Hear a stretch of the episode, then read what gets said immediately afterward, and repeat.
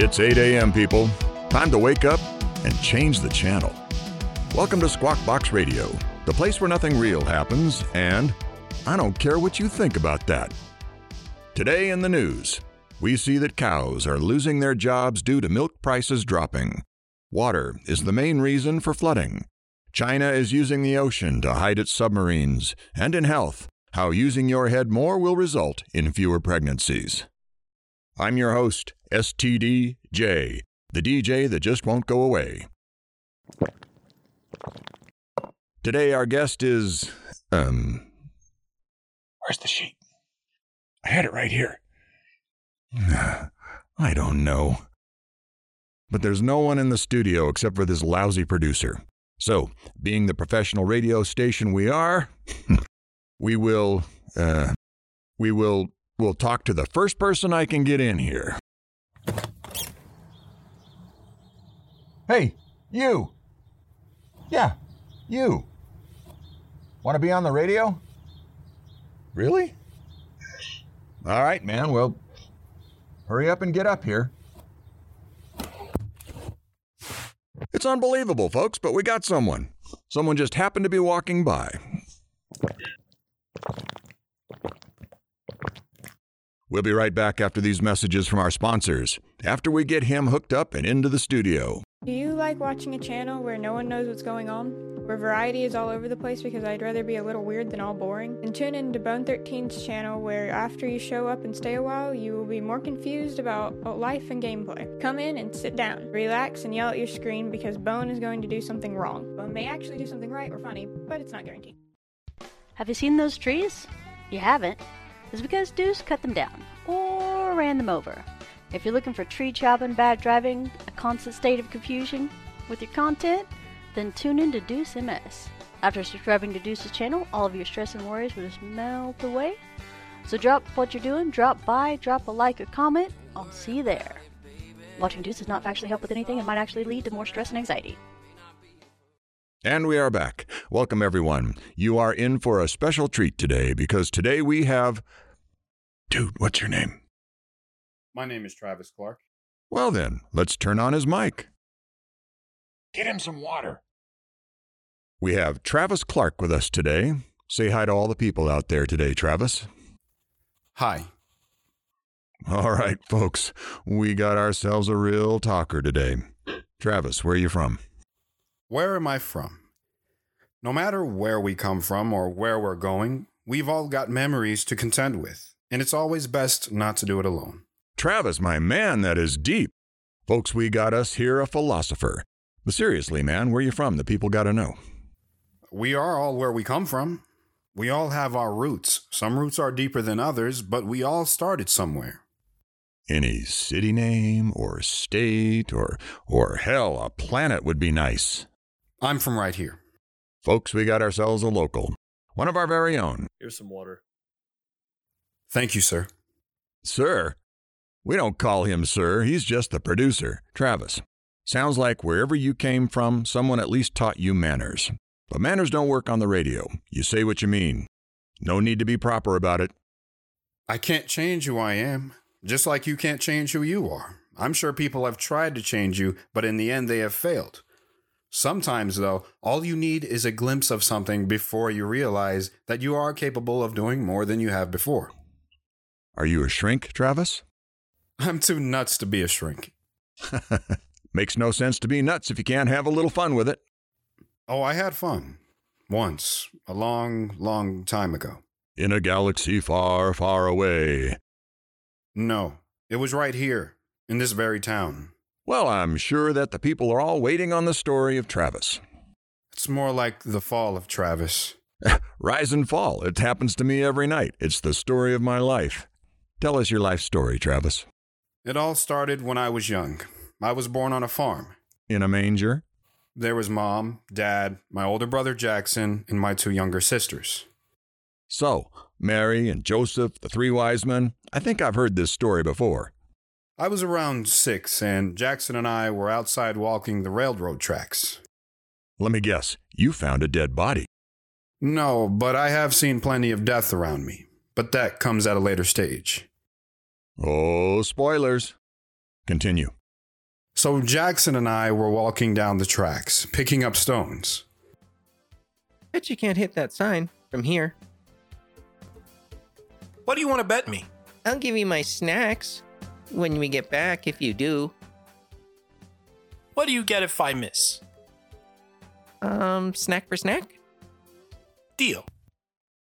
So I picked up a rock and threw it as hard as I could.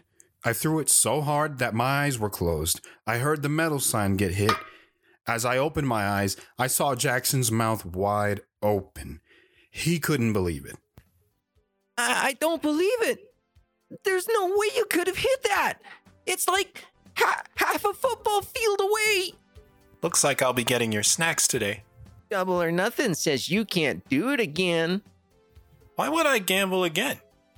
I'm already up. Now you want me to risk everything I already won for a chance to lose it all? That's life. A series of gambles and risks. Some worth taking, others not so much.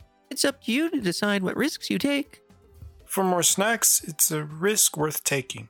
Okay, give it your best shot. With Jackson being ahead of me, I picked up a rock and got ready to throw. No pressure, little brother. I hated it when he called me that. I gripped that rock so tight that if it was coal, I could have made a diamond. I got my target in sight and threw the rock, hitting Jackson square in the back. Ow! Why you little? Jackson began to run after me. I was laughing, saying the risk was worth it. We ran back to the farm where mom and dad were outside working. Dad was fixing a fence, and mom was tending to her flowers. Slow down, you little twerp! I'm gonna get you! Hey, if you have energy to run, you have energy to work. Let them play, dear. They're having fun. Travis, watch out! I had my head turned looking at Jackson, and I didn't see the fence post that Dad had just put in and ran right into it, causing me and the post to hit the ground. Jackson caught up to me and was immediately on top of me, trying to hold me down. With his knee in my back, I knew I was in trouble. You ain't going anywhere now! Jackson! Get off of him! He could be hurt. Good! He should be! With Jackson digging his knee in harder in my back, I suddenly felt like I was flying. Listen here, you two. You are going to help me fix what you broke. Dad had lifted both of us up, one in each hand by our shirt collars. Now, who is going to tell me who started this? Jackson was quick to answer. It was Travis, sir. He threw a rock at me. Is this true, Travis? Yes, sir. It was a calculated risk. Jackson, go inside. Travis and I are going to work on the fence. You should at least let Travis clean up. His nose is bleeding.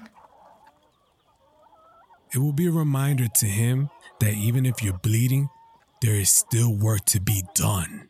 Jackson went inside, and Mom went back to her flowers, and Dad threw me a pair of gloves, and we finished the fence. My hands had slivers in them, and my shirt was caked in dirt, sweat, and blood. A common thing in my youth.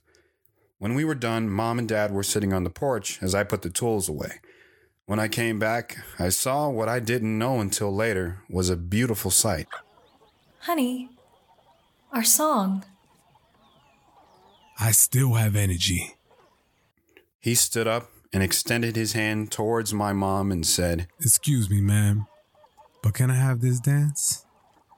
She grabbed his hand and he helped her up, and they started dancing. Both of them held each other tight, and my mom started singing the song. It must have been that something lovers call fate kept me saying I had to wait. I saw them all, just couldn't fall till we met. It had to be you. It had to be you. wandered around and finally found the somebody who could make me be true, could make me be blue, and even be glad just to be sad, thinking of you.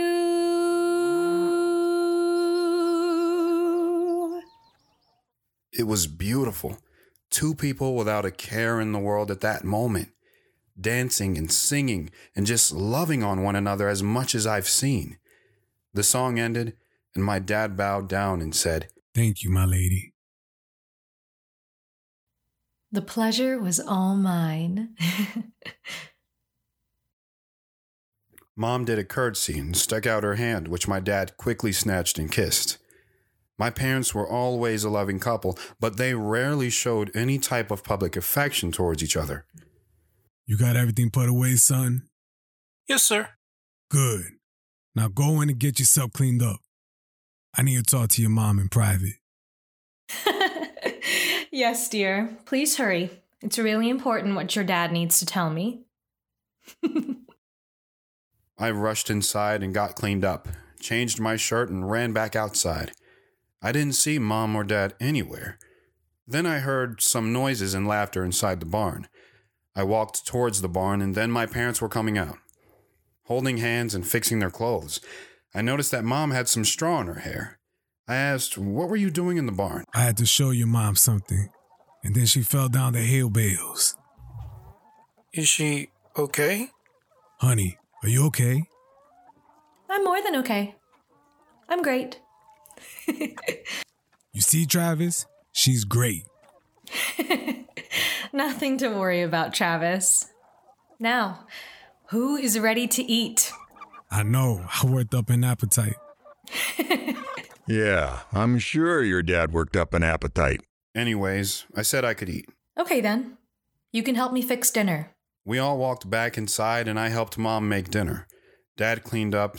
During dinner, there wasn't much talking until mom said, Honey, remember when we first met? It was the best day of my life. Hey now, I thought I was your favorite day. Favorite day with you, boy. We met in high school. Your dad was a football player, and I was in the choir. I sang the national anthem, and when I was walking back into the stands, our eyes met. And well, we've been together ever since. I can't help but every time I see a flag raised, I think of your mom. Oh, honey, that is so sweet. Well, it's true. What do you see when you think of me? a bank? Oh, honey. I, I don't get it. You will one day. With that, we finished the meal and got cleaned up and watched some TV in the family room and then went to bed. Travis, it sounds like you have an amazing family. I want to hear more about the rise and fall of Travis Clark. Can you come back tomorrow? Yes, I'll be here. There you have it, folks. The story continues tomorrow. Thank you all for listening. We'll be right back after a message from our sponsors. Need a new car? Ready for an upgrade? Then come to Mechanics Delight. You name it, we've got it, from pickups to cars and four wheelers to work trucks. We've got the best and only deals in town. You won't believe these prices. Come on down and let's make a deal. Williams Mechanics Delight, your only place to get a ride. Taxes, fees, and pin costs may apply. Do you ever feel lost in the woods? Do You ever feel alone with nothing to do? Then book your stay at the Lazy Bear Lodge, a place that offers nothing but bugs and some of the doors don't even work. A place where you can leave it all behind. Lazy Bear Lodge is your place to kick back now. Taxes and shovels to bury bodies, not included the price. Thank you again for joining us today. Now, on the DJ Rocky and his tantalizing tales of petrology.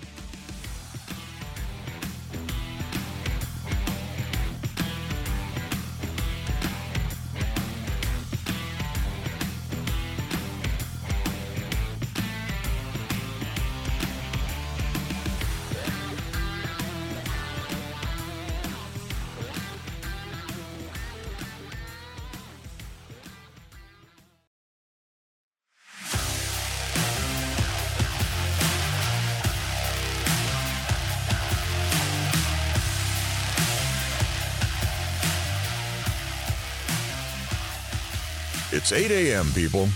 It's time to change the channel. Welcome to Squawk Box Radio, the place where nothing real happens, and I care a little what you think about that. Today in the news, we see that wrestling midgets were killed by fake hookers. Scientists claim that oxygen believed to be in the air. Overweight people suing spoon manufacturers. Little train stuck on hill thought he could make it. I'm your host, STD J, the DJ that just won't go away.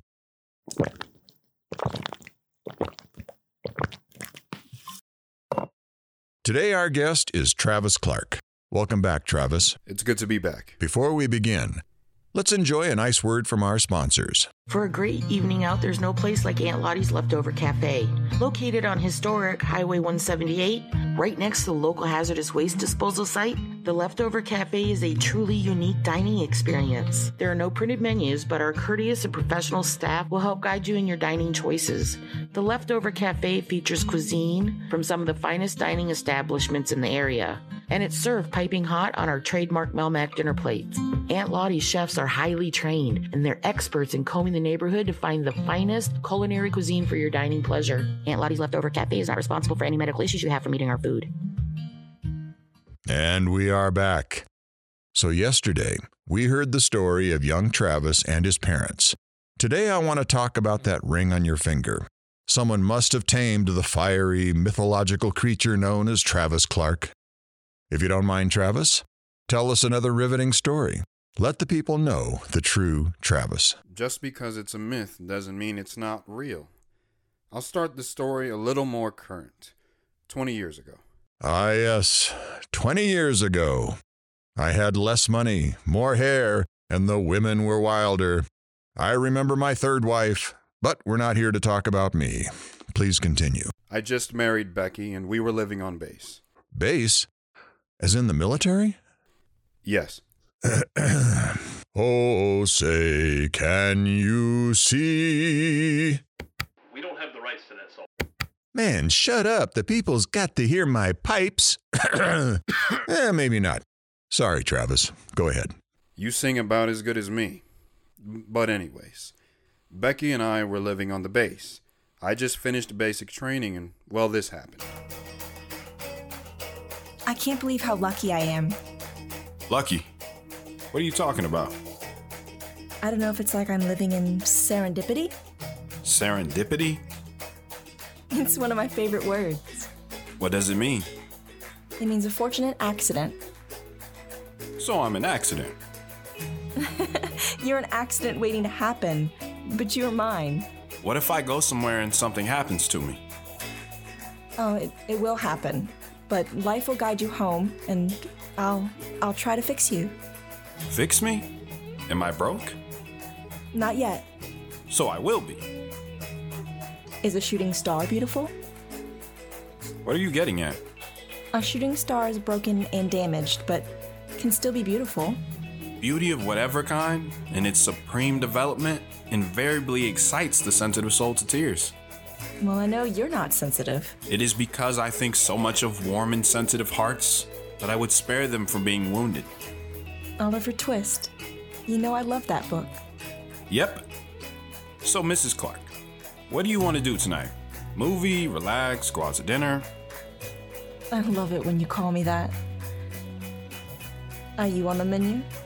I am always on the menu. Love is like a river, never ending stream. Love is shared by each other to answer someone's dream. I just go wild when you recite poetry.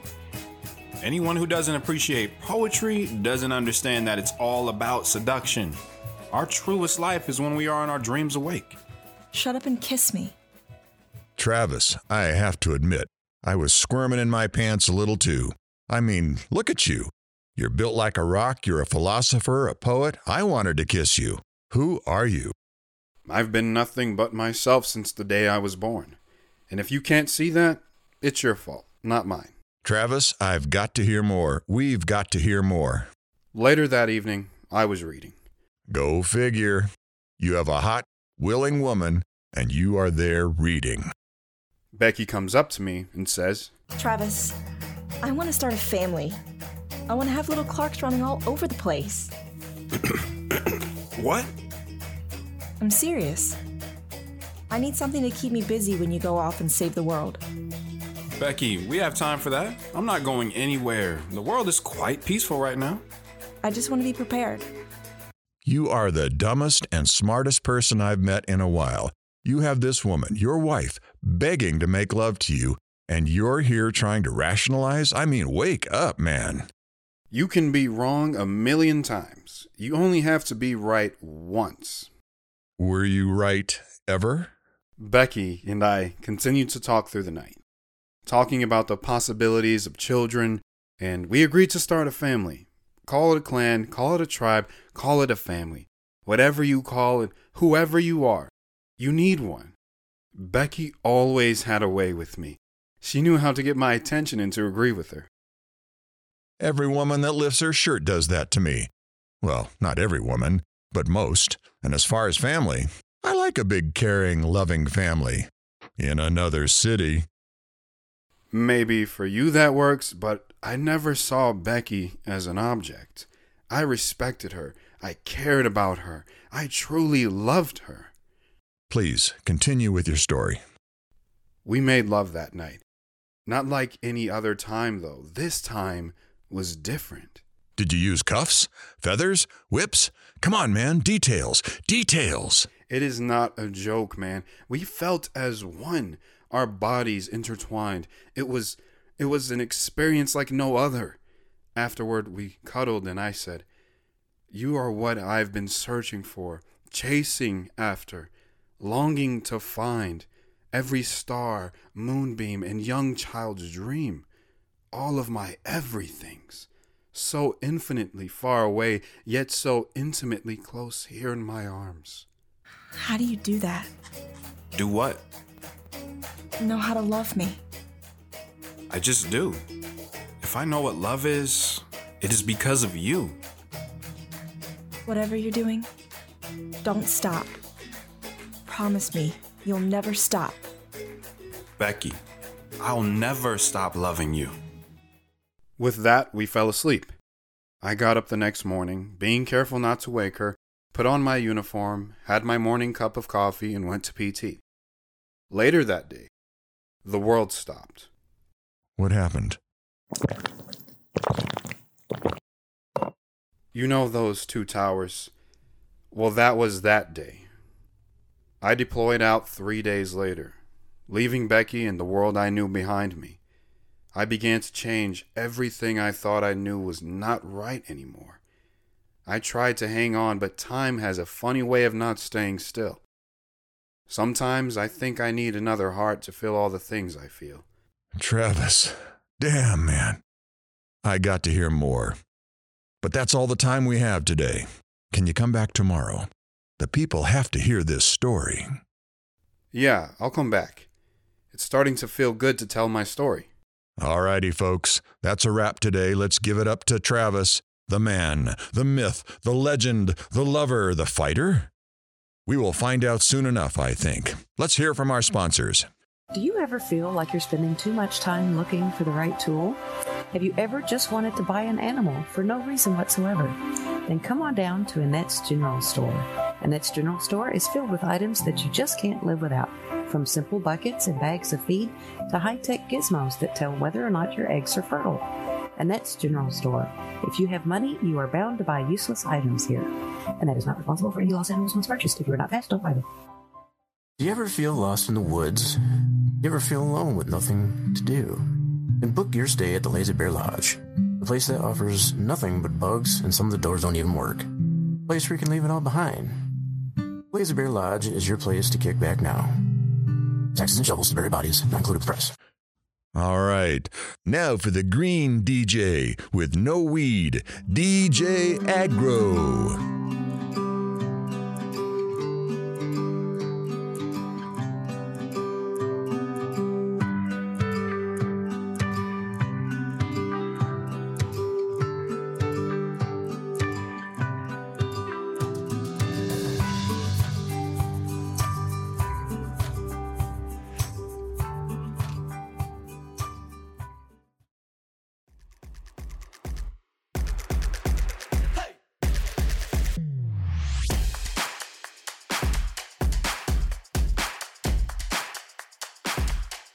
It's 8 a.m., people. It's time to change the channel.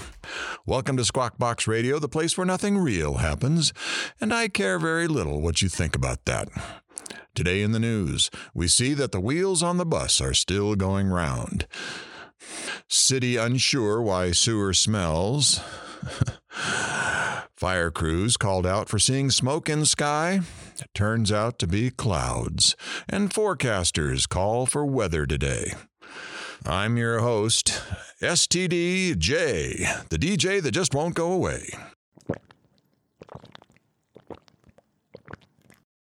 Today, our guest is still Travis Clark. Welcome back, Travis. It's good to be back again. Only two more times and you get a free ice cream. Really? Well, I'm sure the producer could hook you up with that. It's coming out of your pay. Well, you cheap little ass. Holy crap, we have a phone call. Go ahead, caller. What's your question? Quiet down, Mom. I'm on the radio. Okay. When did Travis meet Becky? Well, thanks a lot, caller. That's a great question. Thank you for calling. Do I win a prize?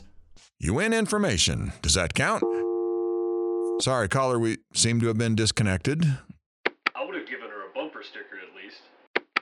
Oh, sure. You'll give her a bumper sticker, but you won't buy this man an ice cream? But, Travis, how about it? When did you meet Becky?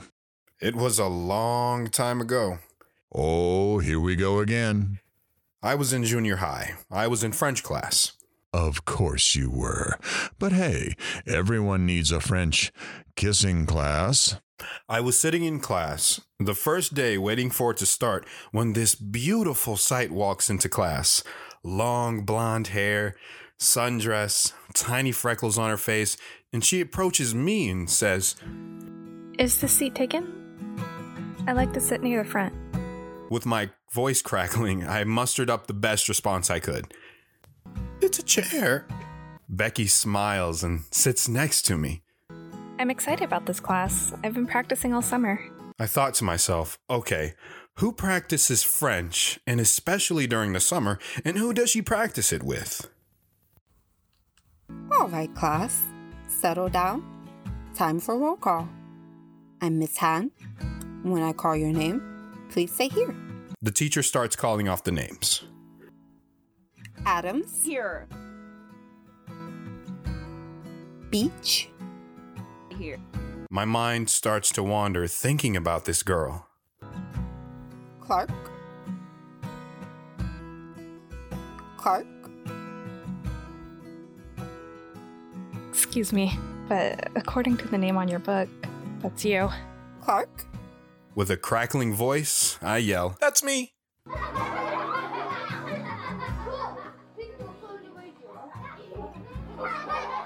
Settle down. I know you're excited, but tone it down a little bit.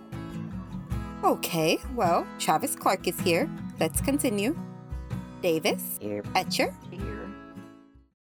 I thought to myself, who is this beautiful angel sitting next to me? And finally, Williams. Here. So her name was Becky Williams. I said to myself, Nice to meet you, Becky Williams. I'm Travis Clark, and I think I'm in love with you. And with that, my producer is telling me we have to go to break. So let's hear from our sponsors, shall we? Do you like watching a channel where no one knows what's going on? Where variety is all over the place because I'd rather be a little weird than all boring? Then tune in to Bone 13's channel where after you show up and stay a while, you will be more confused about life and gameplay. Come in and sit down, relax, and yell at your screen because Bone is going to do something wrong. Bone may actually do something right or funny, but it's not guaranteed. Do you ever feel lost in the woods? Do you ever feel alone with nothing to do? Then book your stay at the Lazy Bear Lodge, a place that offers nothing but bugs and some of the doors don't even work. A place where you can leave it all behind. Lazy Bear Lodge is your place to kick back now. Taxes and shovels to bury bodies, not included with the price. And we are back. We are here with Travis, and he's telling us this riveting story of how he met his wife in French class. Please continue, Travis. So we introduced ourselves, and I found out that she is amazing with French. She probably knew more than the teacher. I'm sure you practiced a lot of French with each other. You got really good with your tongues. Not yet. She was dating this other kid, but we got to be really good friends, which was good because we got to know each other.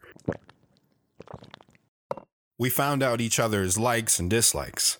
I remember this one time at band camp. I didn't take band, but, anyways, I was walking her home.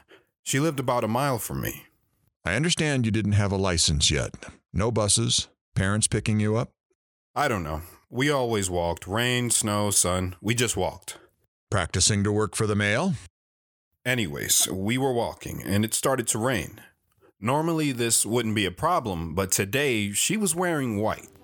Travis, we need to get out of this rain. It's not raining that bad. Travis, look at me. I turned my head to look at her and saw that her bra was showing through and her underwear had little hearts on it. I didn't know what to do, so I just stood there staring and smiling. Travis. Travis. Travis.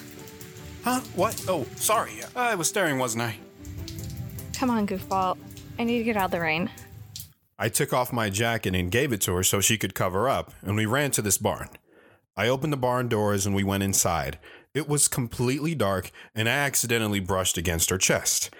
I started sweating and getting even more nervous. She didn't say a thing. I know that she knew I did it. Moments later, we found an old gas lantern. I lit it and saw her face again. At this moment, I knew that I was going to marry this girl. We waited out the storm, and I continued to walk her home. Travis, we don't need to tell anyone what happened, right? Something happened?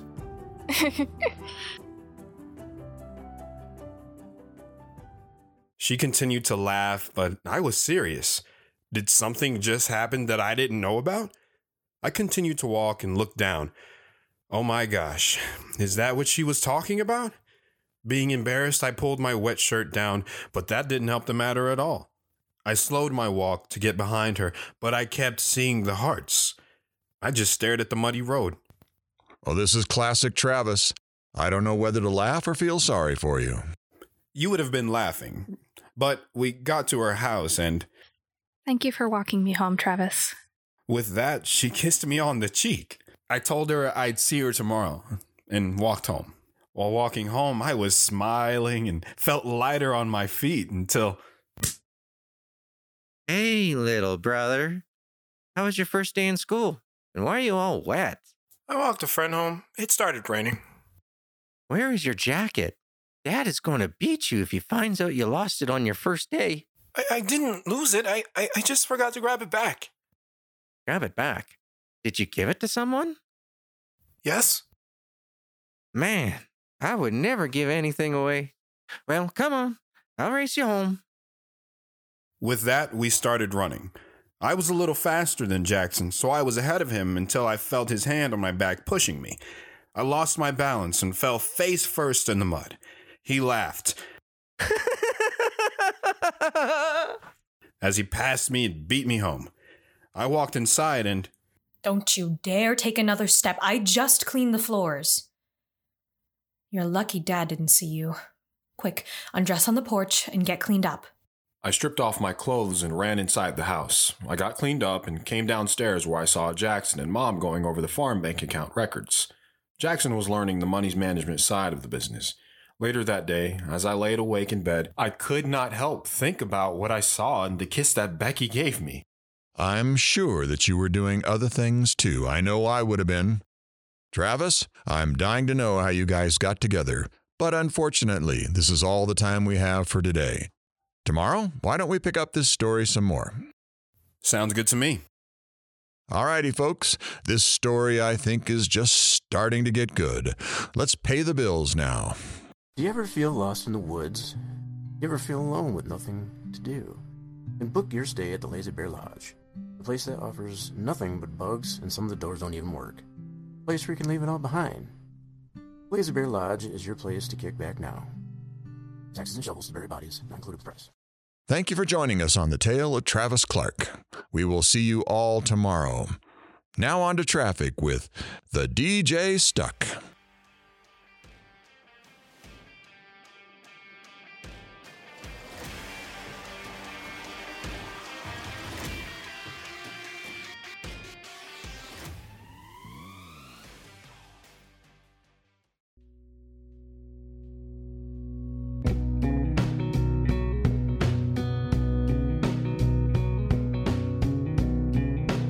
It's 8 a.m., people. It's time to change the channel. Welcome to Squawk Box Radio, the place where nothing real happens, and I care a little bit what you think about that. What's the weather like? It's raining. In today's weather, it's raining cats and dogs. No, it's not. But not here. Here, the weatherman has said it's going to be bright and sunny. No, it's not. In other parts of the state. So, if you're leaving for work, you may or may not want to bring an umbrella. Where do we get our news from? I'm your host, STDJ, the DJ that just won't go away. Today, our guest is still Travis Clark. Welcome back, Travis. Thank you. You're the first person who has said thank you to me in a long time. I say thank you to you every day. Yeah, but that's for showing up. It doesn't count. Whatever. So, anyways, Travis, where were we in our story? You just got deployed. Are you Travis? Let the man speak. Your producer was correct. But if it is all right with you, I would like to begin later in my first deployment. It's your story, man. We are just following you. Take us to wherever you want, just hopefully not to the finish line yet. We have a long way to go to finish. We are all here for you, man. Lay it on us. Our ratings have never been this good. We could listen to your stories all the time. My stories are only a part of a much larger story. Are we in your story? You are now. But before we go into the story, we got to pay the bills, man. I don't like it either, but we got to do it. Have you seen those trees? You haven't. It's because Deuce cut them down or ran them over. If you're looking for tree chopping, bad driving, a constant state of confusion with your content, then tune in to Deuce MS. After subscribing to Deuce's channel, all of your stress and worries will just melt away. So drop what you're doing, drop by, drop a like or comment. I'll see you there. Watching Deuce does not actually help with anything and might actually lead to more stress and anxiety. All right, it's story time then. There is no greater agony than bearing an untold story inside you. Well, my face may be radio friendly, my story is not. Every story must find its audience. Well, Travis, you have an audience, and we're all waiting to hear your story. I'll start my story here. The desert was hot and unforgiving. Sand was everywhere. It was midday. My squad was taking fire. We were running low on supplies. We thought we were goners.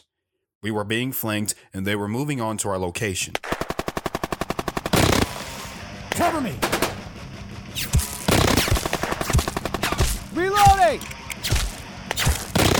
Go, go, go! Make a hole! Make a hole! This ain't looking good! They're all around us! Easier to shoot that way.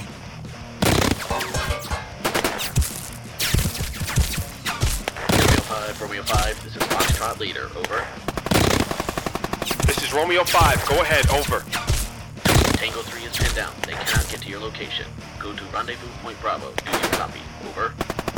Foxtrot Command, that is a negative. I repeat, a negative. We are locked down tighter than a farmer's daughter. Over. Hang tight and cover up. We have some hogs en route.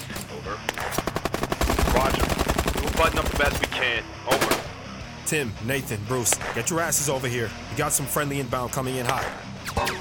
I'm coming! Cover me!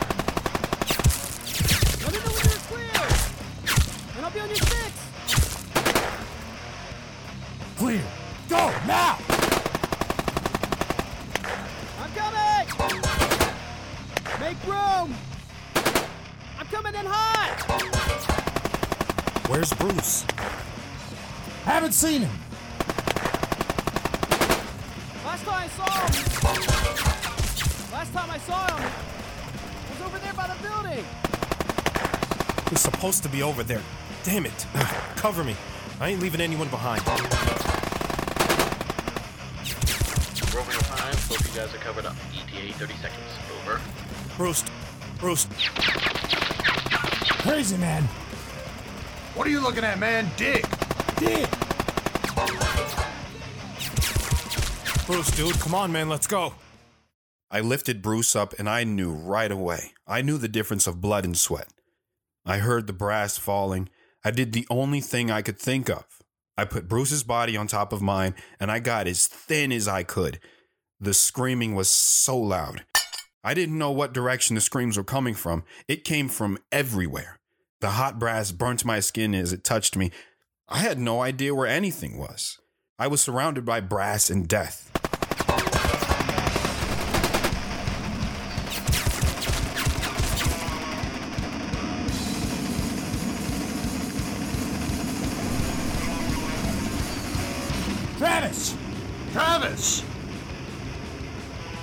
Dead man?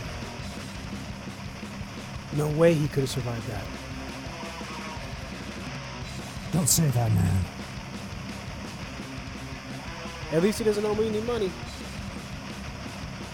Why are you always worried about money? Can't worry about what you don't have. I opened my eyes and saw nothing but smoke and blood, my ears ringing. I could smell nothing but burning flesh. I'm over here, guys. No way. Goddamn Superman. Sit down, Travis. You're bleeding. It's not mine. How can you tell? You're covered in blood. Because I'm alive. Is Bruce? Yeah. Damn, man. He owed me money. Again with the money.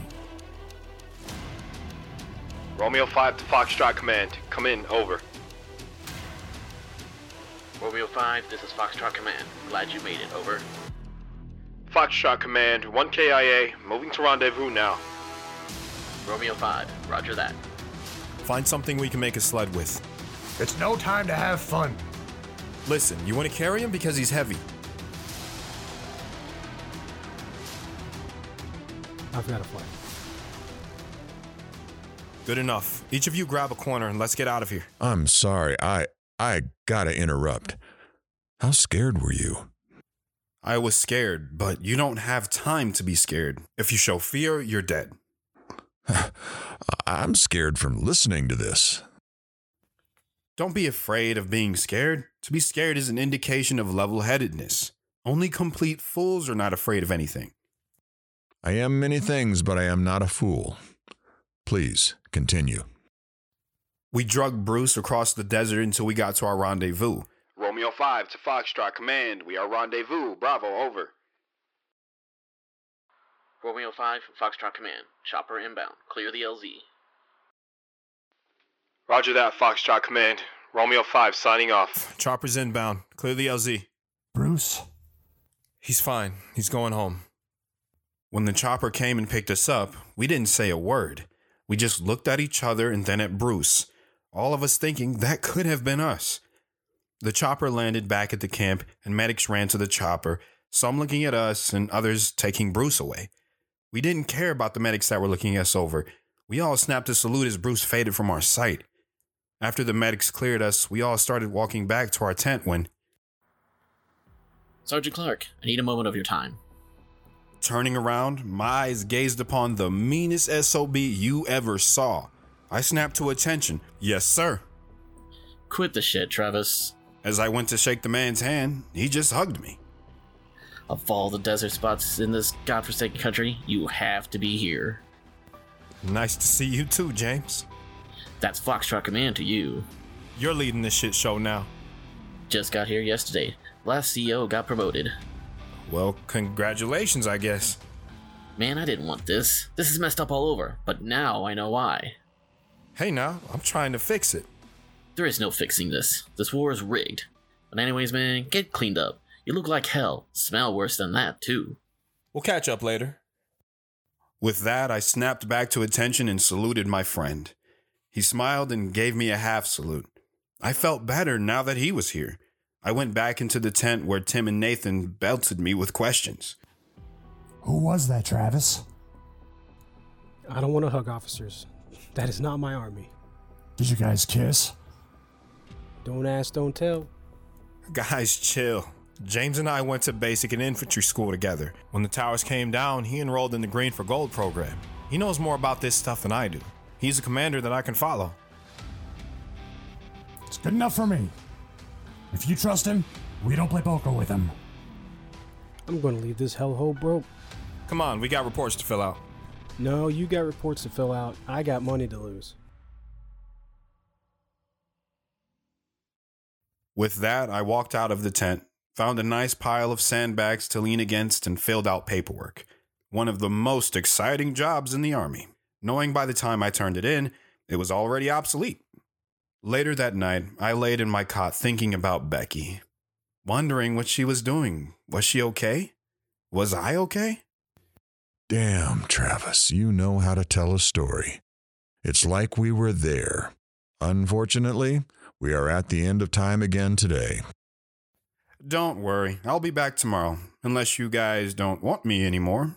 Are you crazy? Don't don't answer that.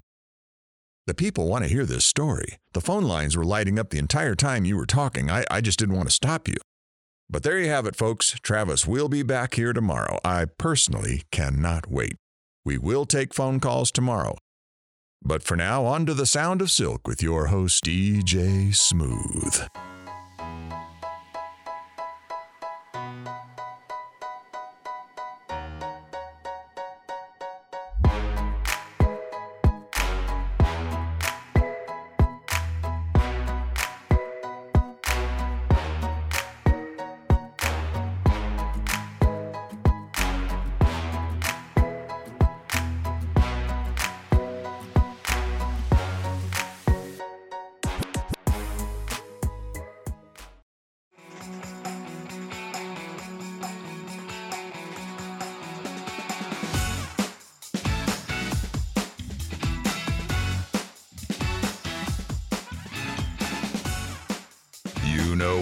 It is.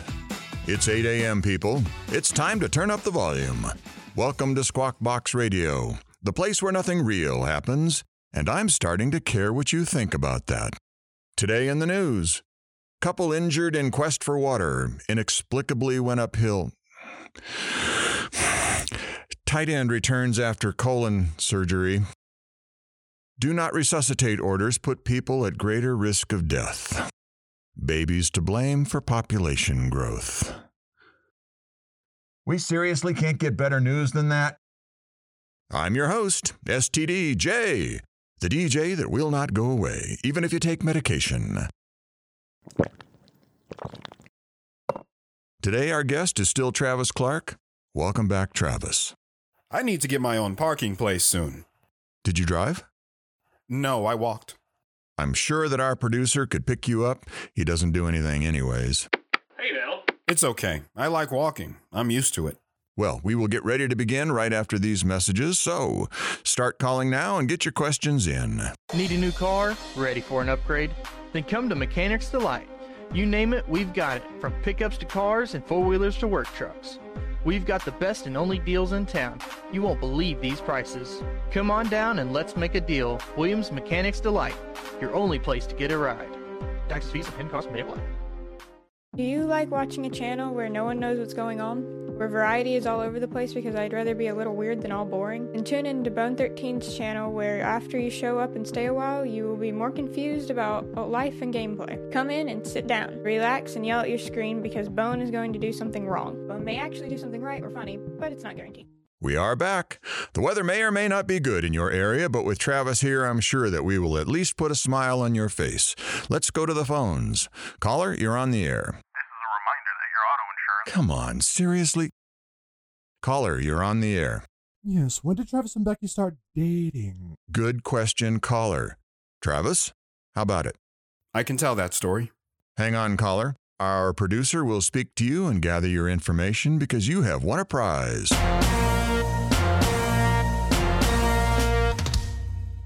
You've won a brand new car. Joking. Joking. You want a bumper sticker to put on your old car, so hang on. Loser. So, Travis, we already know how you two met. But let's hear how you two hooked up. We know that Becky is a wild woman, so this ought to be good. We started dating in high school, sophomore year. I was a big thing in school. I was already playing varsity football and baseball. Let me guess, you were the quarterback and a pitcher, and she was a cheerleader. I can picture it now. Go, Travis, go! Go deep! Put it right down the middle. Hit that sweet spot. No, that's not right at all. I played linebacker in football, and I was the center fielder in baseball. And she was the school yearbook photographer. Hmm. Well, there goes my fantasy then. But then again, being a photographer. You have a weird mind. You're just now noticing this? Okay, so we have Travis as the star linebacker and center fielder, and Becky is the photographer. I can't wait to hear this. Take it away, Travis. Like I said, it was sophomore year. Everyone was at the football game. The crowd was loud, the lights were on, and it was game time. We were down in the game. The coach calls me over. Travis, hook nine, blitz. Travis, that quarterback would look better on the ground. You got it, coach. I ran back onto the field. Okay, boys, boys, need to stop right here. Hawk 9 blitz. Lock up that receiver, Chad. You got it. You just do your magic and put that sucker down. All right, everyone knows what to do. Break.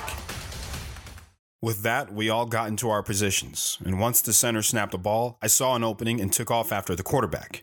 He started to scramble and took off near the sideline. I was right behind him. When I caught up to him, I drove my shoulder into his back and drove him out of bounds. But also right onto Becky, who could not get out of the way. She took the force of two men smashing into her.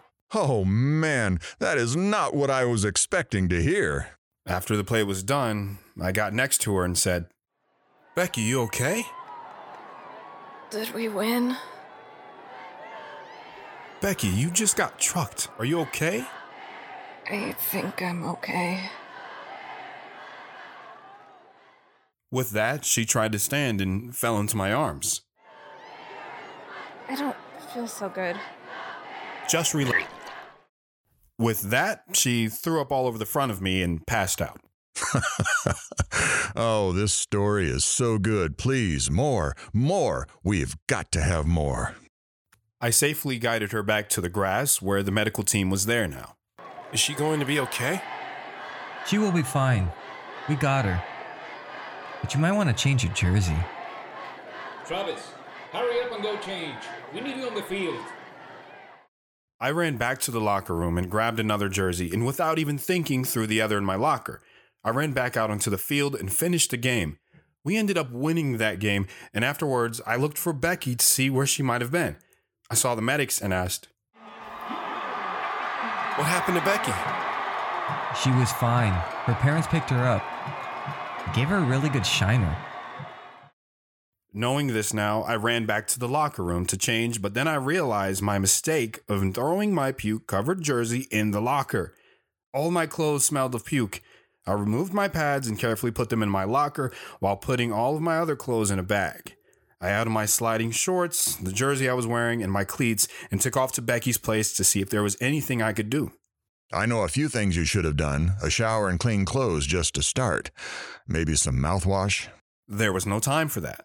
When I got to her house, I thought to myself, what do I even say? Hi, I'm Travis, the guy who plowed you. That probably would have been better than what I said. I got there, knocked on the door, and when it opened, she was standing there. Holy crap, Becky, you're a lucky girl. With that many bruises, somebody would think you fell under a truck.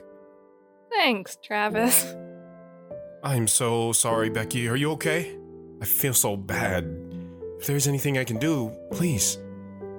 Well, I sprained my wrist. How good are you at taking photographs? I have no idea. Never took photos, really.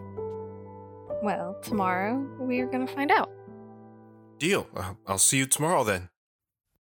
With that, I turned away and began to walk home. Nice shorts. But don't wear those tomorrow. Up until now, I forgot there was a hole in the back. I felt embarrassed, but I still smiled. Yeah, right. Sorry about that. Don't worry. I'll make a man out of you yet.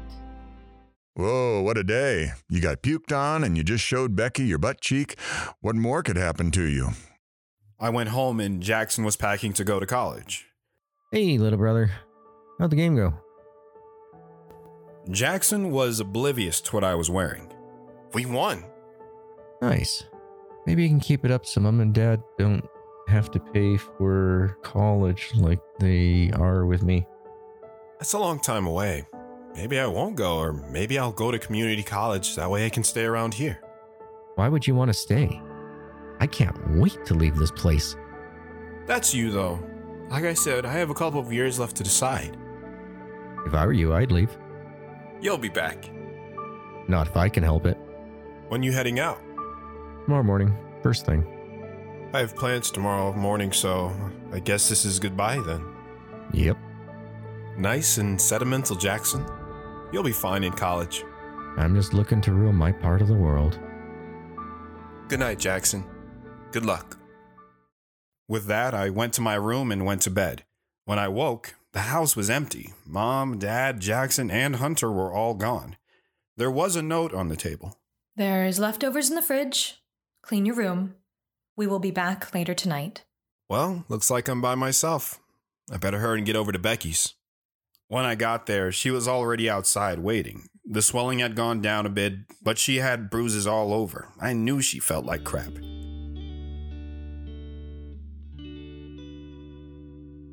About time you got here. I've been waiting for five minutes.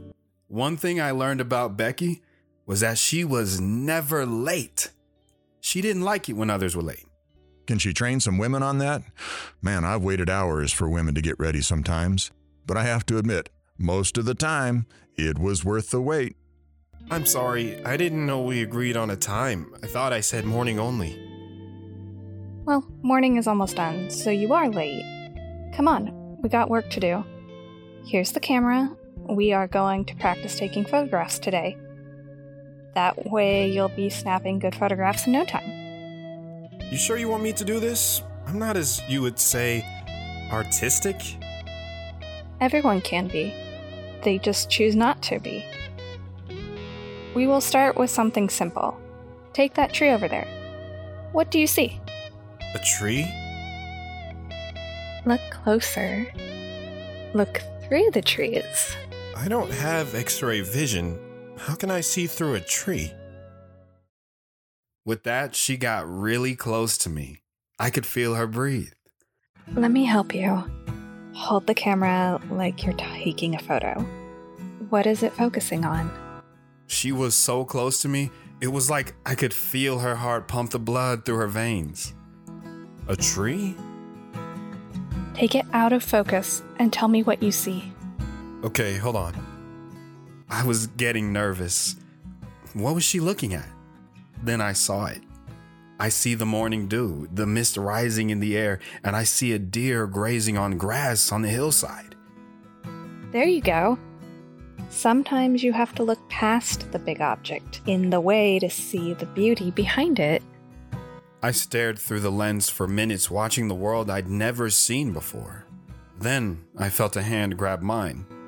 Come on, we got more to take. Okay.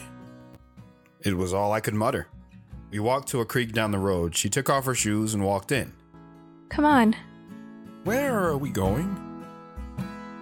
you'll see. We crossed the creek, put our shoes back on, and walked into a meadow that was full of flowers and butterflies. I didn't even know this place existed. It was so beautiful. And you grabbed her and passionately kissed her right, expressing your undying longing to be with her. No, but that did turn out later to be our spot. You see, beauty is all around us. Every living thing is beautiful if you look at it right. There's so much I didn't know about you. There is so much that you are now just understanding. What should I take a picture of first? Follow your heart. Let the camera be your eyes. What if I don't have a heart? Even Frankenstein had a heart, Travis. With that, I started to look around. Should I take a photo of the flowers, the butterflies? I couldn't decide. But then I saw it. I lifted up the camera and took my shot. Did you take one? Yes, I did. Let me see. With that, she got up and walked over to me, and with the strap still around my neck, she grabbed the camera and looked and saw my picture. Travis, I, I don't know what to think about this one. I followed your instructions. Uh, did I do it wrong? I'm sorry, Becky. I'll take it. Shut up, Travis. You did exactly what I said. With that, she looked up at me, stared right into my eyes, got on her tippy toes, and planted a kiss on my lips. I froze. I didn't know how to react. I swear, my heart skipped a beat. Come on. I want to show you something. She took my hand again and we walked through the meadow. She never let go of my hand. We didn't talk. I think we were both trying to figure out what to say. We got up to a hill. Travis, this is my special spot. I've never taken anyone here before. You could see half of the farms in the area here. It was weird looking down on everything. Do you like it? I. I. I. I froze. I didn't want to disappoint her. Then I felt a squeeze on my hand, forgetting that I was still holding hers. It's okay, Travis. Let it out. I love it.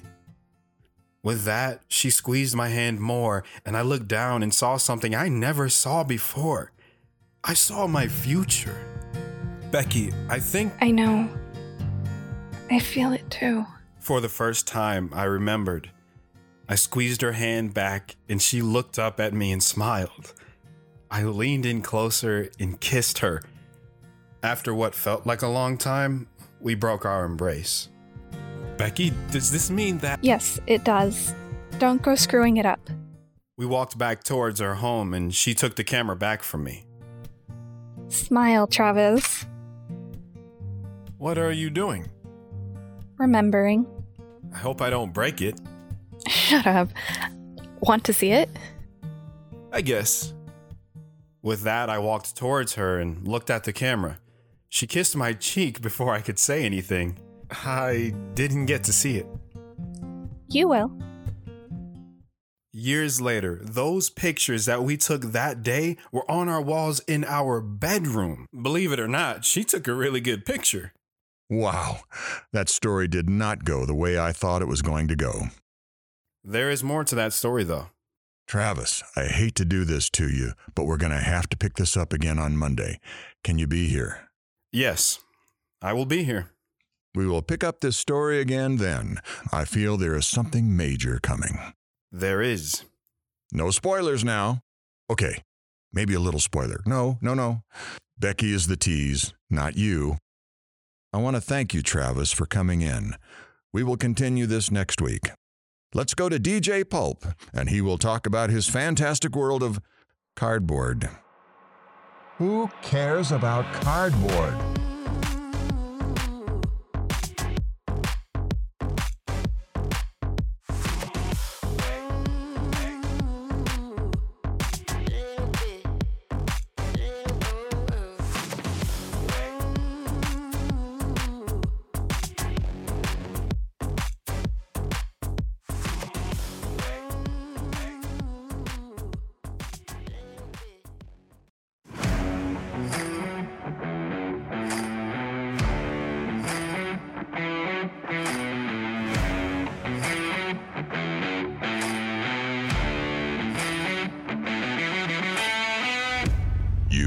What time it is. It's 8 a.m., people. It's time to crank up that volume.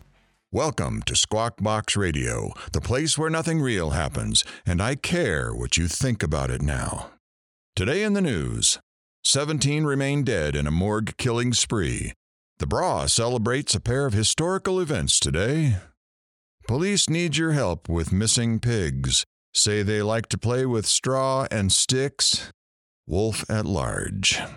Scientists claim that bugs flying around with wings are flying bugs. I give up.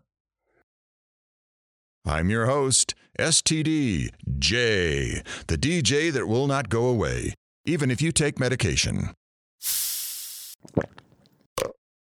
Today, our guest is still Travis Clark. Welcome back, Travis. It's good to be here. You're becoming a regular on this show, Travis. I'm sure with everyone listening, your popularity in town is skyrocketing. Nope, I'm still the same Travis. You don't have people running up to you screaming and wanting autographs or wanting to take pictures with you? I keep to myself mostly. I never seek fame. I do what I believe is right. Well, right about now is a good time for a commercial break. Do you ever feel like you're spending too much time looking for the right tool? Have you ever just wanted to buy an animal for no reason whatsoever? Then come on down to Annette's General Store. Annette's General Store is filled with items that you just can't live without, from simple buckets and bags of feed to high tech gizmos that tell whether or not your eggs are fertile. Annette's General Store. If you have money, you are bound to buy useless items here. and that is not responsible for any lost animals once purchased. If you are not fast, don't buy them. And we are back, people.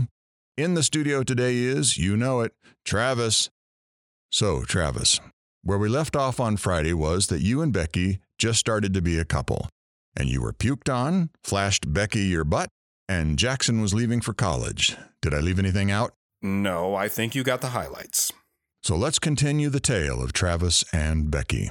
Later that year, the start of the baseball season, Becky and I have been dating for a couple of months now, and things are going good. She opened up my eyes to see a different world than I saw before. She got me reading poetry, and I was really getting into history. I bet she opened a lot of things up for you, and often. She opened her heart, if that is what you are referring to. I was thinking about something a little lower, but yeah, we'll go with heart. Anyways, it was the start of baseball, and we were at practice. See if you can hit this one, man. You gotta throw a strike first. Here it comes. Chad threw the ball. I could tell it was a curve by the rotation of the ball. I sat back on it and swung, making solid contact and drove the ball over the fence. you got lucky. Try it again. You'll know what's coming. Give me your best pitch. That was my best pitch. Come on, you scared? All right, here it comes. I gripped the bat and got ready. The pitch came in. It was inside. I cleared my hips and swung the bat again, sending this one over the fence. Remember when we were young and I used to strike you out? I was trying to make you feel good. Gee, thanks, buddy. Travis, come here. I went over to see what the coach wanted. Travis, I want you to meet Mr. Niles. Nice to meet you, Mr. Niles. Mr. Niles here is a scout for Southern University. He came here to watch Greg play. Well, he's got his eyes on you. Coach. He likes what he's seeing. You keep it up, maybe you could get out of this town, play some ball. I'll try my best. Now go back to practice. Take the field. With that, I put my bat away and grabbed my glove and ran out to center field. I was nervous, excited, but then I remembered what Becky told me. Take three deep breaths and count to 10. I focused in, and Chad was up to bat. You ain't going to get me out. The pitch came in, and Chad hit it deep right center. I tracked the ball and ran in a line to get it. I got to the warning track, felt the wall, and jumped as high as I could. When I came back down, the ball was in my glove. No way, man! How? I threw the ball back in. Chad couldn't believe it. The rest of the practice seemed to go like a blur. I was running, diving, and throwing runners out. It was like I could do nothing wrong.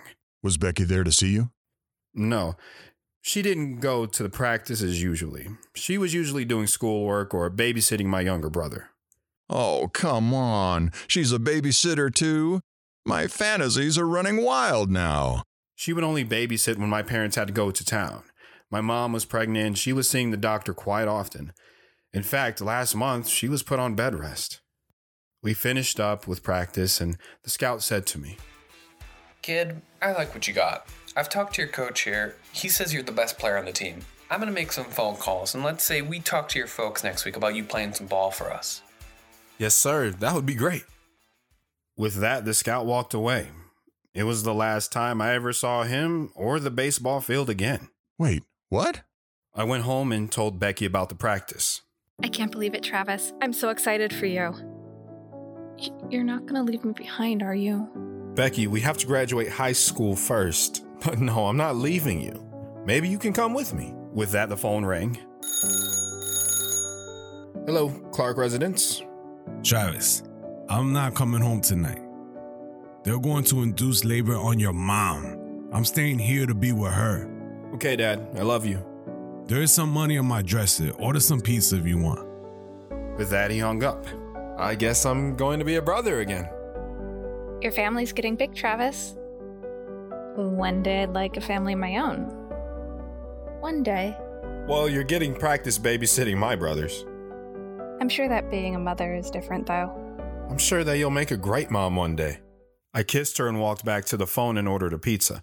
Becky stayed as long as she could. She played with Hunter, and once we put Hunter to bed, we curled up on the couch and watched TV. I don't remember what was on, but then the phone rang. Hello, Clark residence. Travis, your mom, she didn't make it. She's gone. She's dead. Hearing that, I fell to the floor, Travis, what's wrong? still holding the phone to my face. What about He's fine. Healthy. Baby boy. His name is Earl. Becky had no idea what was going on. She sat down on the floor next to me and held me tight. She knew something was wrong, but didn't know what. What should I do? Take care of Hunter. I'll be home in the morning. With that, he hung up. I stayed there motionless, still holding the phone. Travis? It's. It's my mom. She's dead. Oh, Travis. I'm so sorry. I'm here for you. With that, we both sat on the floor holding each other. Not a word was spoken. We didn't move. We sat there for hours. She never left my side until there was a knock on the door. I got up and answered the door. It was Mrs. Williams. Becky, you're late. I say farewell and let's go. Mom. Travis's mom just passed. Travis, are you okay? I'll be fine, Mrs. Williams. Uh, You can take Becky home. My dad will be back in the morning. Are you sure that you're okay?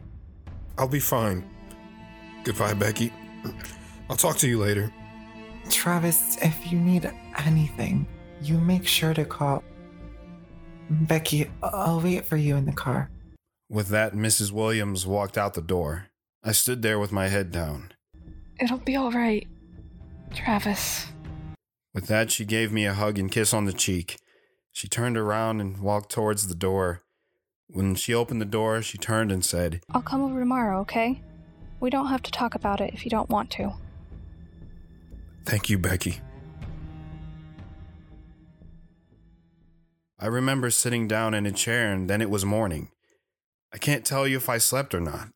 Later that morning, my dad arrived. Travis, how was everything? Fine, Dad. Did you check on the chickens or pigs yet? Not yet. There is more work to be done. No time to feel sorry. Has Hunter eaten yet? Yeah, I gave him a bowl of cereal. Good. Hey, Dad? Yeah. Never mind. I walked out the door, never telling him about baseball or what Mrs. Williams had said. I fed the chickens and collected the eggs, fed and watered the pigs. As I looked out past the pasture, I tried to remember. Look past the big thing in a way, but I couldn't. All I saw was Mom. Travis, I'm touched. Your story is filled with so much emotion. Your day was filled with so much joy and then grief. What happened with baseball, though? I knew that Dad would need help, with Jackson off at college and now two little ones at home. I talked to the coach and told him to tell the scout I'm done. And just like that, I never played sports again. Did your dad ever find out about the scout? Never. Damn, Travis. You are some type of man. But my producer is telling me that it's time to wrap things up. Is there anything else that the people need to know? It will all be told. Just give it time. I trust you, Travis. Thank you. Well, folks, that's a wrap. Tune in next time for more of this story. And now on to a word from our sponsor, and then to. Um, who cares? I'm out of here. Many people ask this age old question What happens to me when I die? Here at Shady Acres, we take care of your loved ones and your not so loved ones. We make sure that they are given the proper burial, and we have lots of burial options available. From fine oak coffins, metal, pine boxes, cardboard, and double lined garbage bags. We can give whatever your loved ones desire. Located right off the freeway next to the toxic dump site for easy, quick unloading of your loved ones. Come to Shady Acres for all your disposals or funeral needs. We are open 24 hours a day, seven days a week. Next time you stop by, try our express options. If you're in a hurry to let your loved ones start their afterlife experience.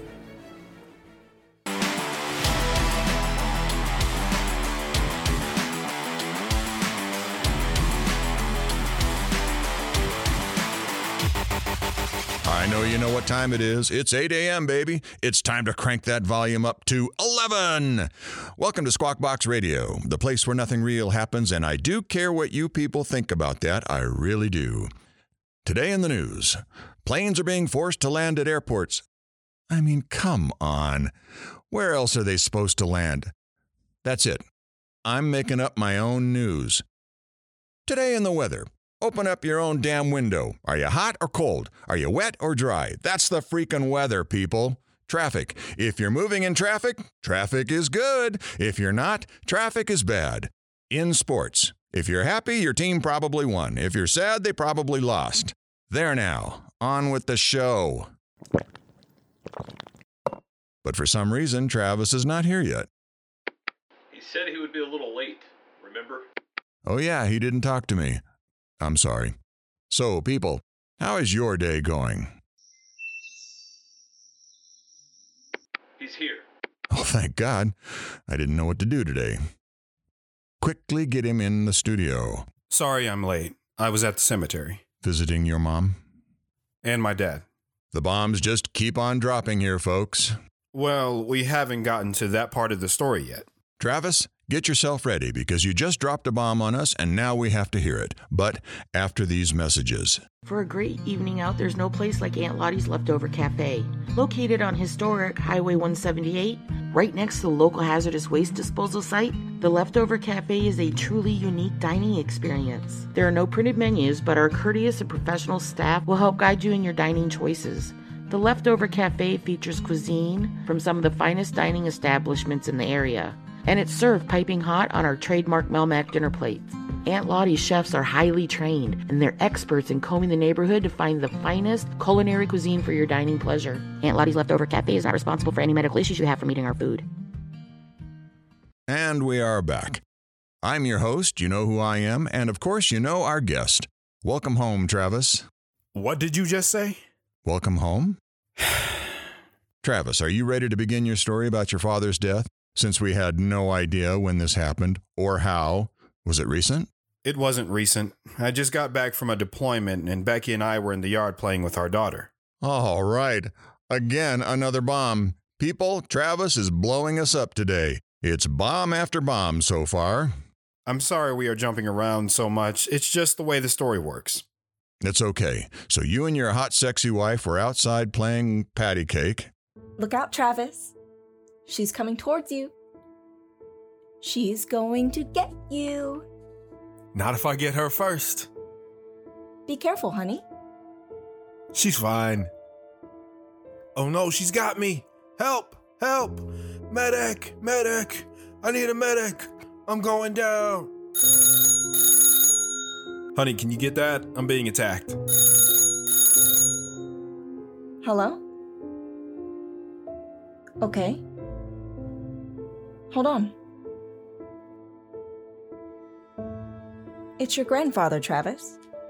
He has to talk with you.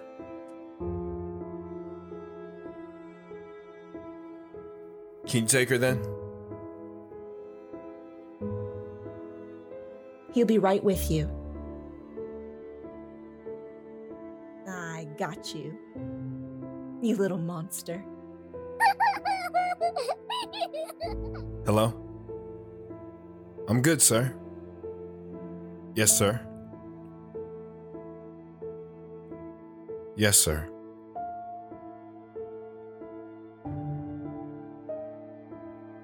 Understood.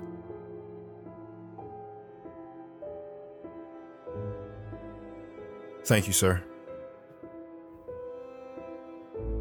What was it? I need to go home. What happened? There was an accident. My dad is dead. The funeral is in three days. I gotta tell my CO. Honey, I'll be right back. Travis. I'm fine, Becky. I'll be back soon. I drove to my CO's house and filled out all the appropriate paperwork. Went back home and told Becky to pack up. We leave in an hour.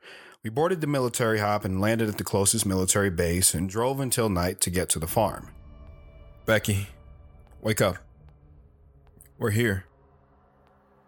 What? We are here already? How fast were you going? Fast enough. I think someone's up. The light is on. As I walked up to the house, I sensed that I really didn't belong here. I mean, sure, I grew up here, but this wasn't my home anymore. I got to the door, and without even thinking, I knocked. Doors open. Come on in. Travis, is that you? Is the army feeding you okay? The army's feeding me just fine, Grandma. I brought someone with me. Hi, Grandma. Is that? Yes. Is there someplace I can lay her down? Oh, yes. Darling, there's an extra crib upstairs I got ready. Becky went upstairs to put our child to bed, knowing that she would be up in a couple of hours. How are you doing? Oh, I'm fine, dear. What are you doing awake at this hour? Oh, I couldn't sleep. I didn't want to wake your grandfather, so I came into the kitchen. I saw headlights, so I figured that it had to have been you or Jackson. Jackson's not here yet? No, no, he had something going on at work and said he'd try to make it later. Mm. He tries, dear. He tries. How's Grandpa taking this? Oh, you know him. He's a lot like you. The world still has to turn. But you're probably tired, and you should find that wife of yours and get some sleep. We'll talk more in the morning. Okay. Travis, Yes? it's good to have you back. Night, Grandma. Sweet dreams, dear. I walked upstairs and found Becky asleep in a rocking chair, holding our child close. I picked both of them up and laid them in the bed, found a blanket, and I sat in the chair, staring at Becky and our little one. I dozed off and was awakened by a noise downstairs. I got up, noticing that Becky and the child were gone. I threw on some clothes and ran downstairs. About time, sleepyhead. I guess I was more tired than I thought. Good morning, sweetie. There's pancakes and eggs over on the stove if you're hungry. Just need some coffee first. Now that you're up, Becky and I are going to go for a little walk around the farm and see what Grandpa's doing. Okay, Keep an eye on. I got her. I stayed there in the kitchen and drank my coffee. It was so peaceful here. I picked up Kelly and took her outside, and we sat on the porch. She sat in my lap and was pointing to the pigs, giving her best pig sounds. I smiled and oinked back at her. She laughed, and I was happy. Until I remembered why we were there. I picked her up and walked over to the fence. I told Kelly, I put this up. She touched the post and said, Dad. I never thought about it, but yeah, that post was like my dad hard, firm, doing a job, showing signs of wear and tear, but still standing tall. I couldn't help but see my dad in everything I looked at. I hoped that one day Kelly could look at me the same way. We stayed there another night, and in the following morning, we all got ready to go to the church.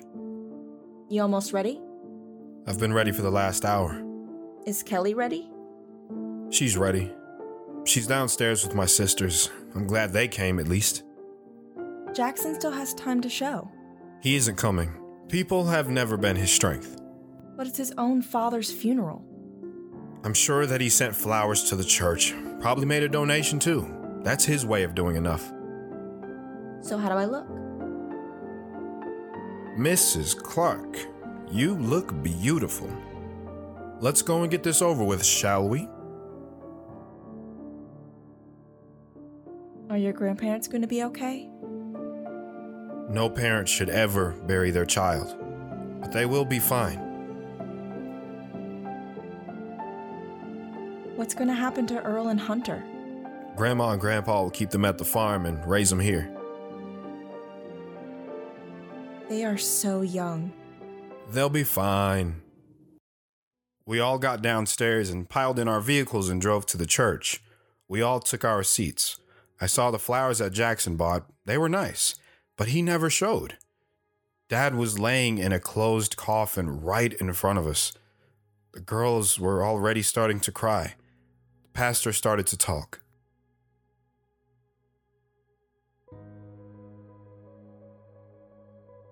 God made a farmer. In Genesis 2 8 and 15, we read that God planted a garden in Eden. In the east, he had put the man that he had formed, and God put him in the Garden of Eden to work it and to keep it. God made a farmer, and in fact, that very first man that was ever created was a farmer. Archie was one of God's farmers. He was fortunate. He had neighbors who respected him and counted on him, and family that loved him, and knew that he loved them. This was Archie. God made the farmer. God made the first farmer in Adam. And people who are smart enough to know it know that farmers are the backbone of society. Someone once said, once in a while, you will need a doctor, or a lawyer, or a policeman. But every day, three times a day, you will need a farmer. So God made a farmer. The pastor continued on with his sermon. The audience was silent, just a crying noise here and there. I held Becky's hand and she would squeeze it every now and then. I could tell she was trying to remain strong. Whether it was for me or for our daughter Kelly, I don't know. But she never shed a tear. In Philippians 4 8 9, God tells us, Fill your minds with things that are good and deserve praise. Things that are true, noble, right, pure, lovely, and honorable. Put in practice what you have learned and received from me, both my words and from my actions. And the God who gives us peace will be with you. I believe that Archie was of those characteristics during his journey through life. Those characteristics now lead him to a place of light, happiness, and peace. I believe we call that place heaven. The funeral ended, and we went to the cemetery afterwards and watched my dad get lowered next to mom. We went back to the farm afterwards and told our stories. We laughed, some cried, and later that night started driving back to the airport. Becky? Yes, honey? I know the timing might not be right, but I'm re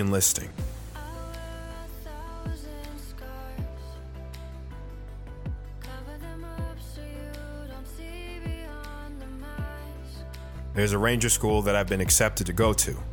I'll be gone for a while. I don't know how much I'll be able to talk to you during school.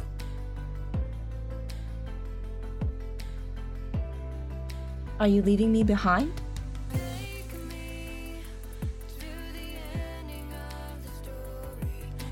Just because I'm moving ahead with my life doesn't mean I'm letting go of everything that came before.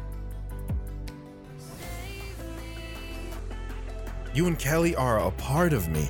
I'm not leaving you behind.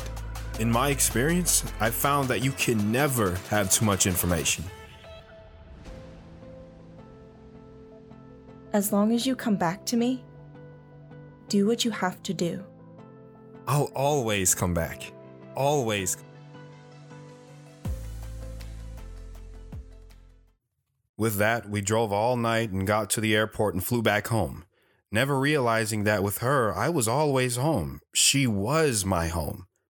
Travis, my man, your stories are starting to get to me. I think the next story has to be a little brighter. My producer is over there sobbing like a little child. No, I'm not. I saw you. Don't deny it. But, anyways, Travis, we will have to pick this up again tomorrow. Are you available? I'm available. Do you not work or something? I'm retired. I haven't found the right second job for me yet. Well, this place is cheap, so I know there is no work here. Coming from the guy that just got a raise. Ignore him, Travis. But, folks, this is where we ended off today. Make sure you tune in tomorrow for another part of Travis's life. I don't have any idea who's next, but I can tell you it's not going to be as good as this. Let's pay the bills, and I will be back tomorrow. Thank you, Travis. Many people ask this age old question. Nope, not doing that one. Sorry, folks.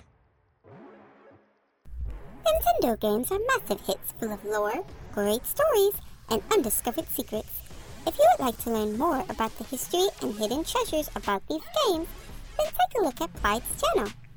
Watching Plide, you might not discover anything new, and you might just wonder what you watched. He may actually be working on a video now, but probably not his.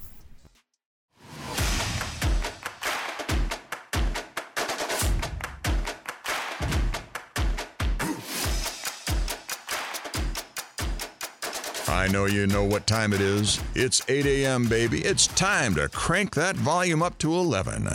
Welcome to Squawk Box Radio, the place where nothing real happens, and I do care what you people think about that. I really do. Today in the news, moms urging their kids to move closer, federal agents raid gun shop, find guns. That's a news story. Meteorites found to be from space. And in health, Wearing shoes can result in fewer foot injuries. Wow. Okay. Now, on with the show. We are here, people, and in the studio today is, you guessed it, Travis. So, Travis, where we left off yesterday on a very somber note, so today let's not talk about death if we can avoid it. How about it? Okay, no death today, but there is more death that has to be told. Oh, come on, man. Your mother and father are already dead. We can't take much more. Why don't we talk about you starting your military life? No one dies there, do they? No, everyone stays alive.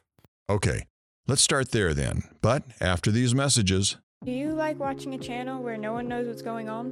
Where variety is all over the place because I'd rather be a little weird than all boring? And tune in to Bone 13's channel where after you show up and stay a while, you will be more confused about life and gameplay. Come in and sit down, relax, and yell at your screen because Bone is going to do something wrong. Bone may actually do something right or funny, but it's not guaranteed. and we are back, people. The phones are quickly lighting up, so let's go before we have to talk to anyone. We are a talk show. Shut up. Take some messages and we can answer them later. He might answer their questions anyway. I just finished high school and shipped out to boot camp, leaving the world I knew behind again.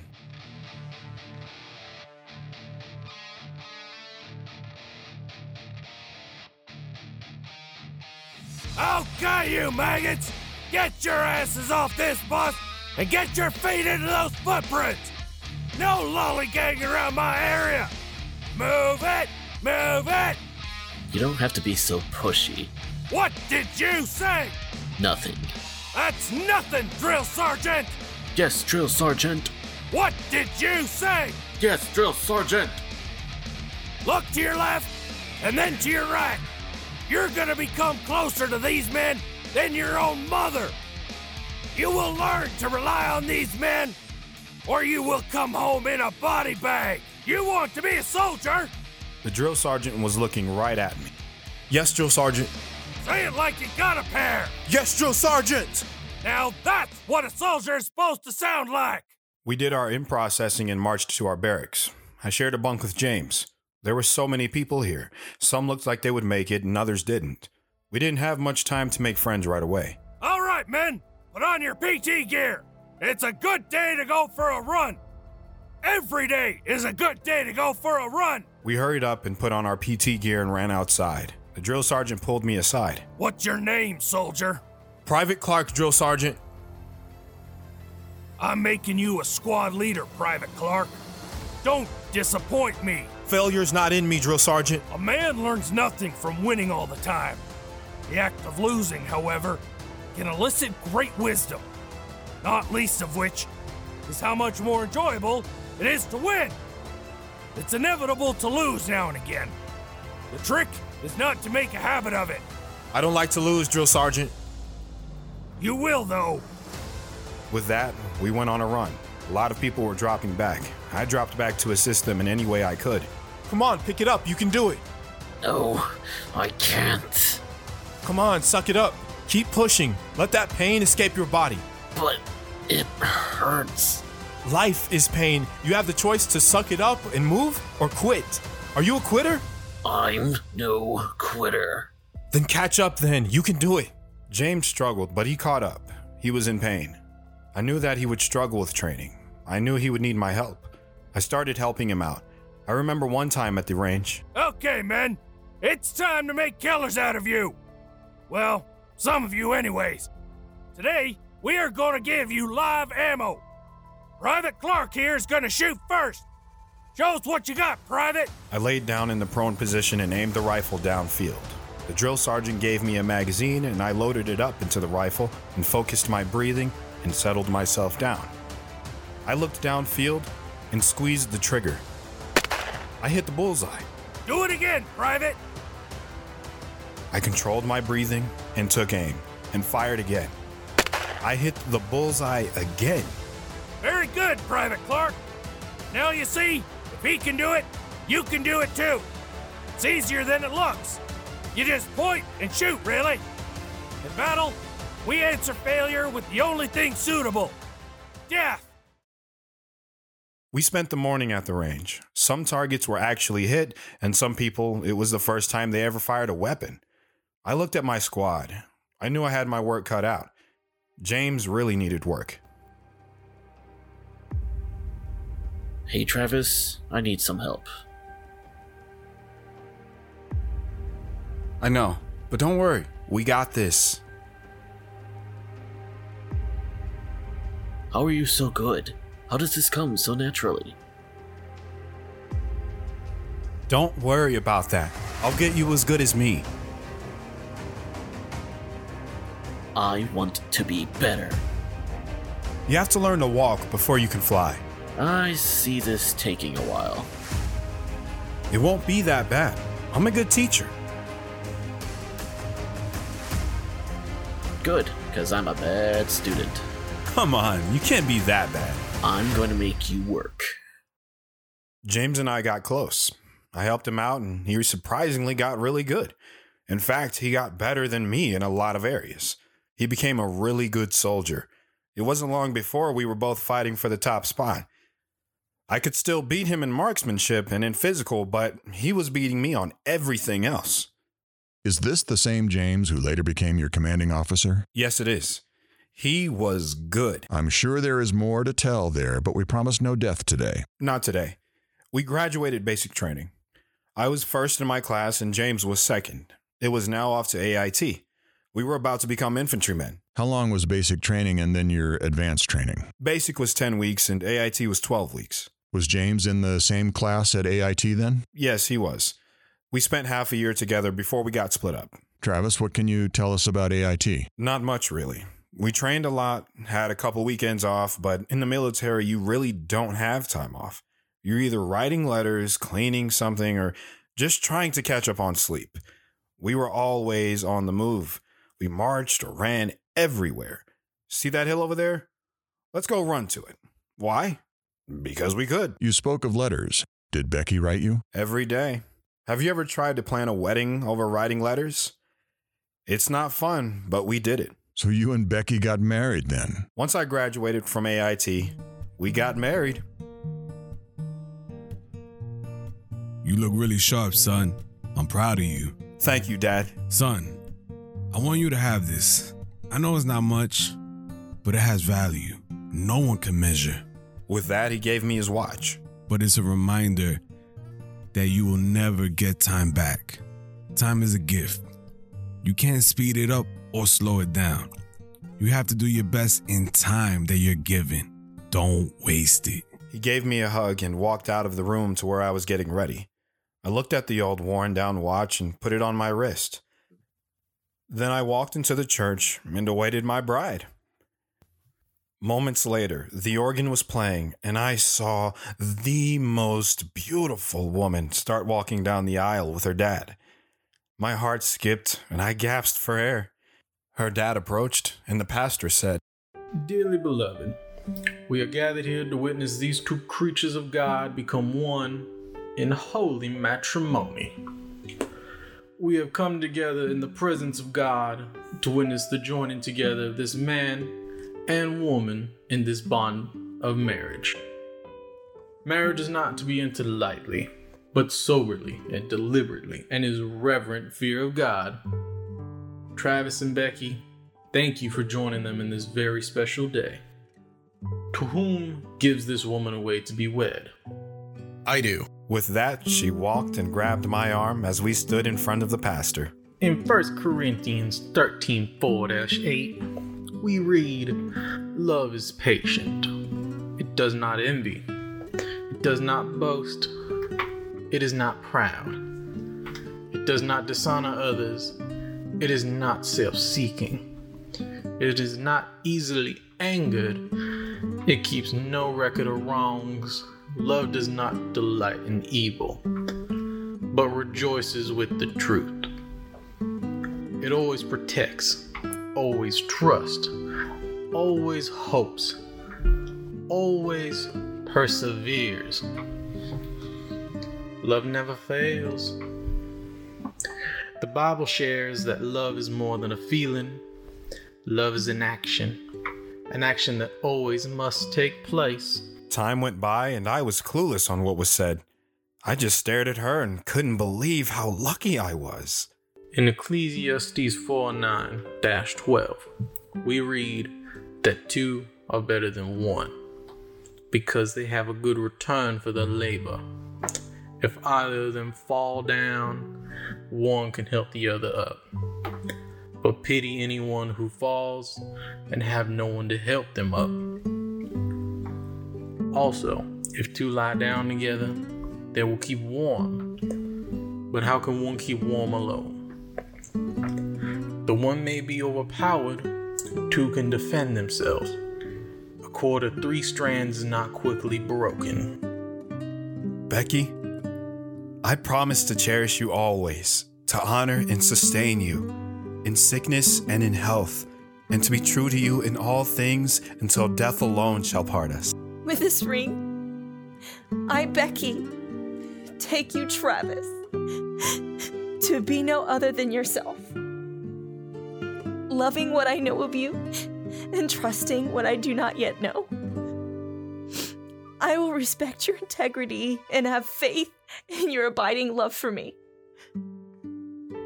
Through all of our years and in all that life may bring us. I now pronounce you husband and wife. You may kiss the bride. Come here, you. We walked down the aisle as everyone clapped and cheered. Once we got to the end, I brought her in close and kissed her harder than I have ever kissed her before.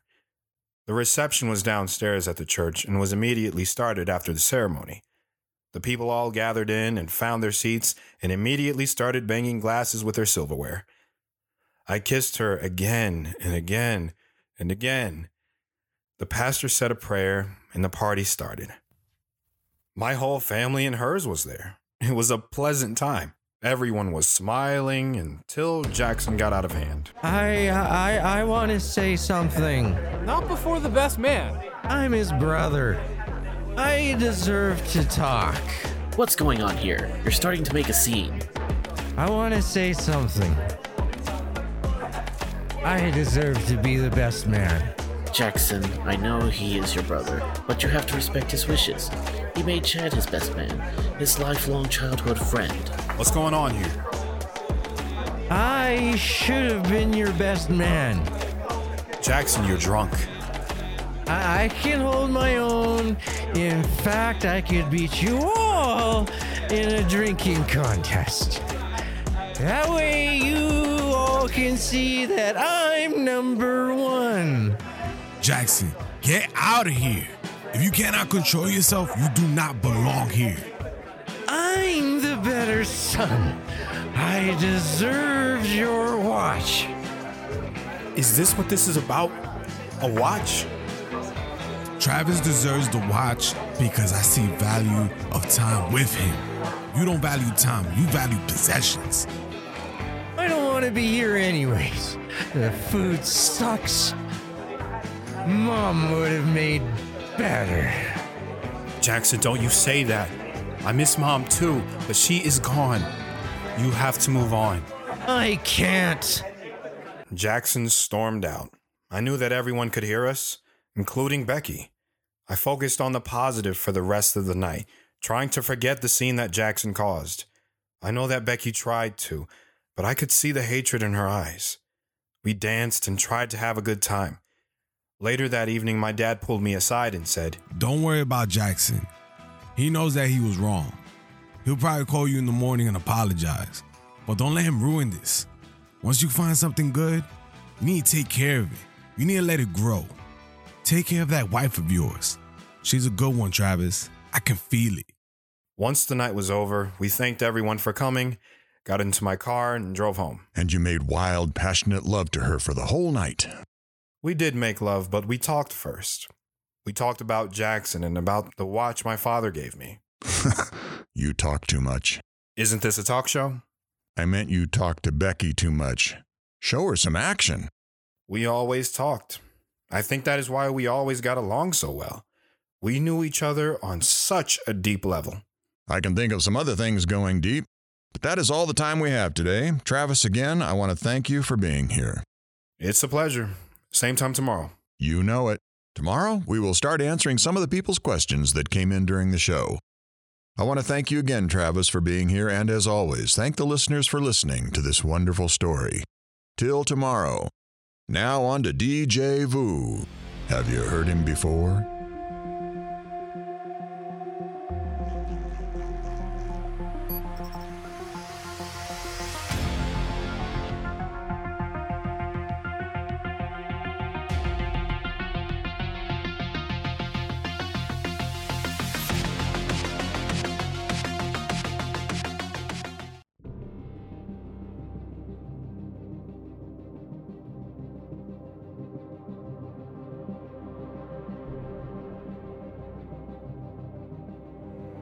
I know you know what time it is. It's 8 o'clock, baby. It's time to crank that volume up to 11.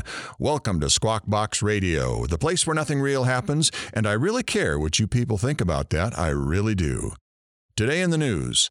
Local church today will be giving two free seminars today. First one is Preparing for Marriage, and the second one is A Look at Hell.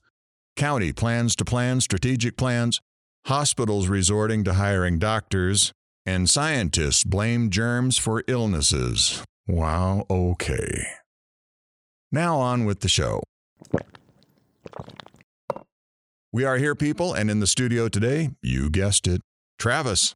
So, Travis, how are you doing today? I'm good.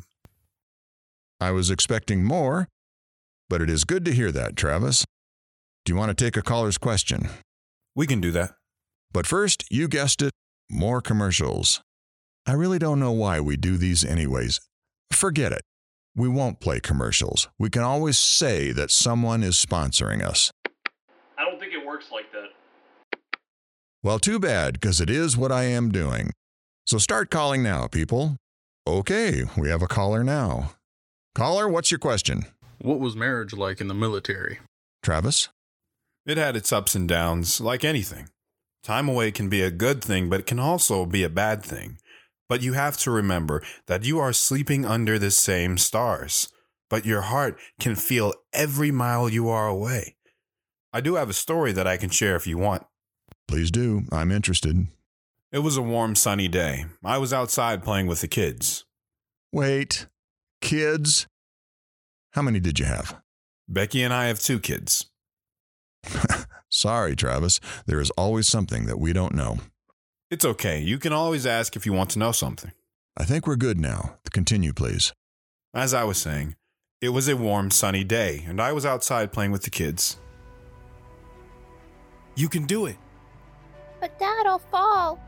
No, you won't. You can do this. Are you watching Peter? He's fine. Look, Mom. Look at Kelly. She's doing it. I'm doing it. I'm doing. Dad! I got you, honey. She crashed hard and her knees were bloody. Come on, honey. You have to get back on. Dad, I'm bleeding. Let me clean her up. Kelly, just because you're bleeding doesn't mean you have to stop. Come on, get back on the bike. You can do this. Not now, Mom. Mom, let her do this. I lifted her up and stood up the bike and put her back on the bike, and she pedaled down the street and then came back. Tears in her eyes, but a smile on her face. I was so proud of my little girl. You knew that she could do it, didn't you? We can all do it. You just have to keep on going, have to keep moving. Sometimes I wonder what my life would have been without you. Don't waste your time on that. I'm with you, always. Moments later, a Humvee showed up to the house, and out came a private. Staff Sergeant Clark, Yes? my orders are to give this to you. Thank you, Private. Was there anything else? No, Sergeant.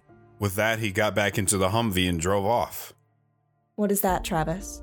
Having receiving these a couple of times before, I knew what they were. Orders, probably. Orders? For what? You're not going to want to hear this, but I'm probably leaving soon. You just got back. You haven't been home more than a week. With that, I opened the envelope and pulled out the paper. I was right. I was being shipped out tonight. I'm sorry, honey. I'll help you pack. I won't need it. Now, being part of a special forces unit, we knew that most of the time we couldn't say anything to anybody. But this one was different. I knew I was going to be away for a long time.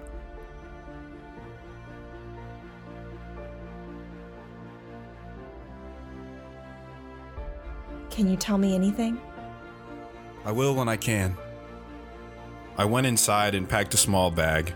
I knew where we were going, and clothing was always a dead giveaway to spot Americans. I packed what I could. Later that evening, I spent what was going to be the last supper I had with my family for a long time. We had a good meal. After the meal, and after I put the kids to bed, I came out and saw Becky by the door, holding my bag. Her head was down, swaying her free arm. She knew I couldn't say anything. You come back to me. I always have, haven't I? With that, she kissed me and held on to me, not wanting to let go. I gotta go, honey.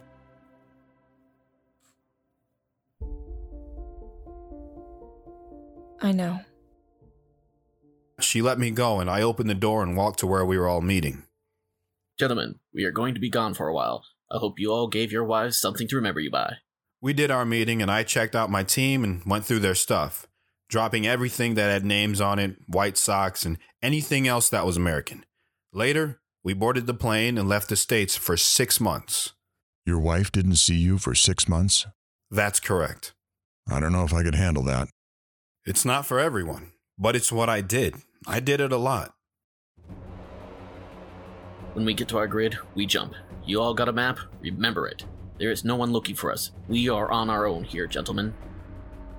Ammo check, stand up, line up, hook up, and shuffle to the door. We stood up, and each person checked the chute of the person in front of him. When they were good, they would slap the person's shoulder and yell, Good to go. I saw the light turn green and yelled, Go, go, go! One by one, we all jumped out, with me being the last to jump. I flew out of the plane and pulled my cord. The parachute opened, and I guided myself down into a clearing. We didn't land anywhere close to our target. I took off the chute and rolled it up and buried it under some brush and overgrown grass. I started walking to the target, 100 miles away. Get him some water. I started walking east, and of course, it was uphill. I walked through trees, crossed streams, avoiding people wherever and whenever I could. I foraged berries and fruits along the way, slept under the stars, or slept in barns, making sure I awoke before the owners were out of the house. I stayed moving every chance I got. The rain slowed me down, but it took me three nights to get to my location. I was there another night by myself until. You the only one here? Yeah. How long have you been here? A day. Jesus, Travis, did you sleep? Yeah, I slept a couple hours a day. Any action? No sign of target movement yet. A couple hours later, the rest of the team showed up. We spread out so that all vantage points could be secured and backed up if needed. We stayed there for two months watching and reporting what was happening, until finally something happened. Our target was out in the open. Verified target, eyes up. Everyone stay alert. We are going in. Target only. I slowly moved in, seeing my team and my peripherals also moving in. I got to a building, put my back against the wall, slowly moved around the corner, and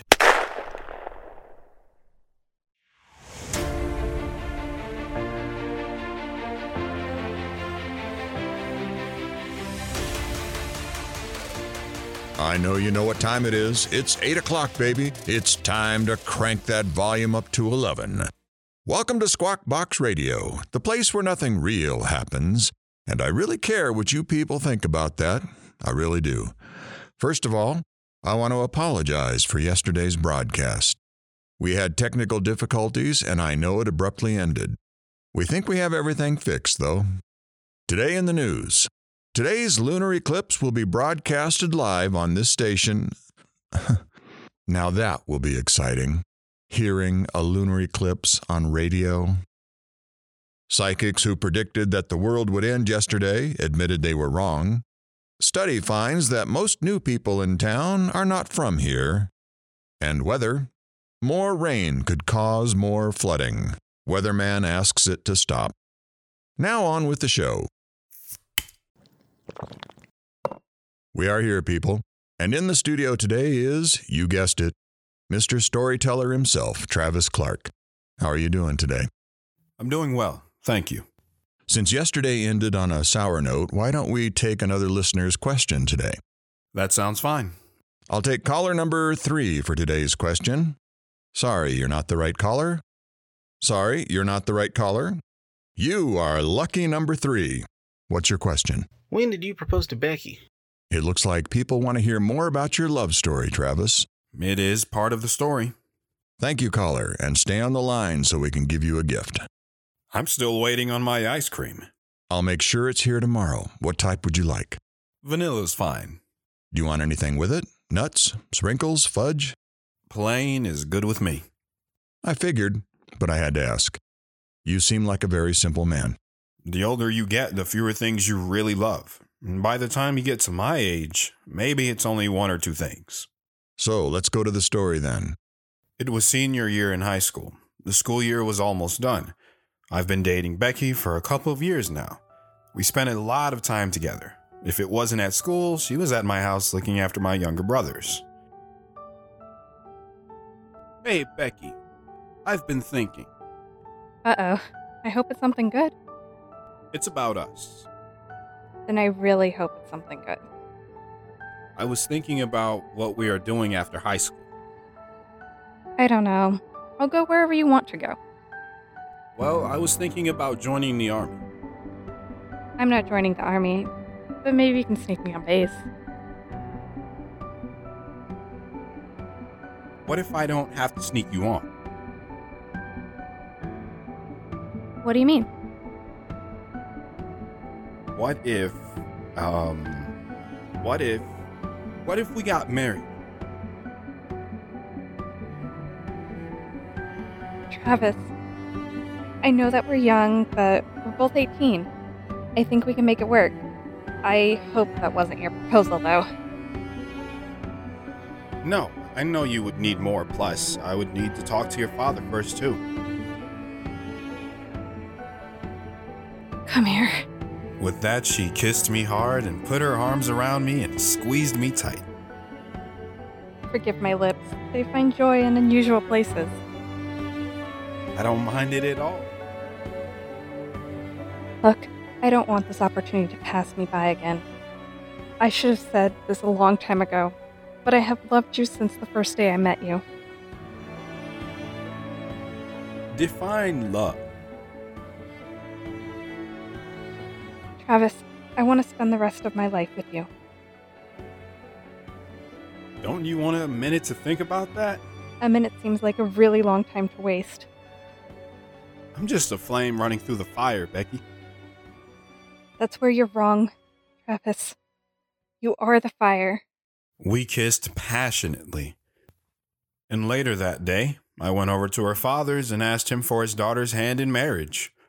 I told him my plan of joining the army and that we wouldn't get married until after I finished training. He told me that he knew this day was coming and that he was excited and scared. He told me that it was hard to let go of his baby girl, but that he would be honored to give me his daughter. His last word to me was what his father told him. Love isn't about playing it safe. It's about risk. Unless you're willing to put yourself out there, you won't know. And I know you know how to love her, care for her. Your father made you a good man, Travis. And I know she'll say yes to you. Welcome to the family, Travis. We parted ways and I went to the store. I didn't have a lot of money, so I got the best ring I could find. It had a small stone, but it suited us. It wasn't bright and flashy, it wasn't a trophy to display, but I knew Becky and I knew it didn't matter. I could have tied a piece of string around her finger and she would have been happy.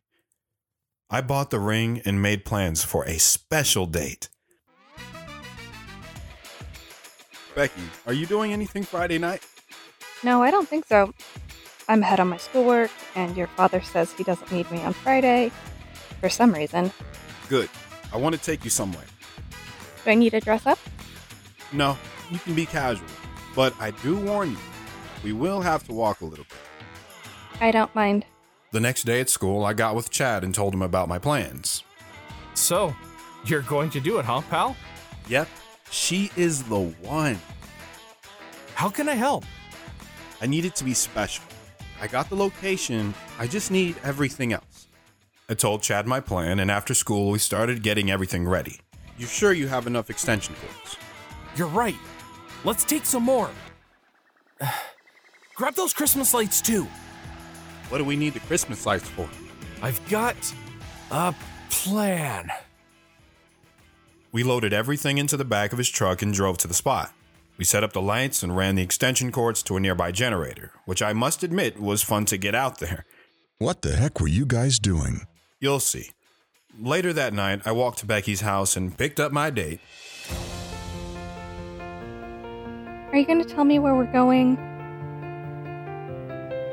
You'll find out soon enough. We walked down the road a little bit and I started taking off my shoes. She followed suit and we crossed the stream. We put back on our shoes and walked through the meadow where we first kissed. It's funny what triggers memories. Do you remember your first day of school or your first time driving? I bet you don't. But you always remember that first kiss. We continued walking up the hill, and when we got to the top, I motioned for Chad to turn on the generator. He fired it up, and all the lights came on that we strung up in the tree. She saw the blanket and the picnic basket, and even though I wasn't looking at her, I felt that she was smiling. It's beautiful. Not as beautiful as you. Come here. She kissed me hard. She loved me. I was sure of it. And I loved her. We broke our embrace and we sat down on the blanket. I heard Chad's truck fire up and drive off. He was a good friend, always there to lend a hand, but smart enough not to get in the way. I opened the picnic basket and took out our food. It was all her favorites. I pulled out the fancy glasses and poured the sparkling juice into the glasses. I handed one to her. Shall we toast? Let's raise our glasses then to the land we love and to the love we lend. We brought our glasses together and drank from them. She never stopped smiling that whole time. I could tell that she was happy, and so was I. I reached into my pocket and grabbed the ring. I put my glass down and got on one knee. Becky, Yes. I haven't said anything yet. Sorry. Becky, will Yes. Sorry. Becky, will you? Yes. Becky, will you marry me? Yes. A million times yes. I know it's not much. It's not the ring I want. I want you. I want to stand up in church in front of our family and friends and become your wife. I want them to listen to our vows and let them watch you slide the ring on my finger. I want to marry you, Travis. Are you alright? I'm okay. I can tell you're being less than honest with me. I just don't want to mess up. You won't, Travis. And if you do, I will try to fix you. We are in this together now. We are a team.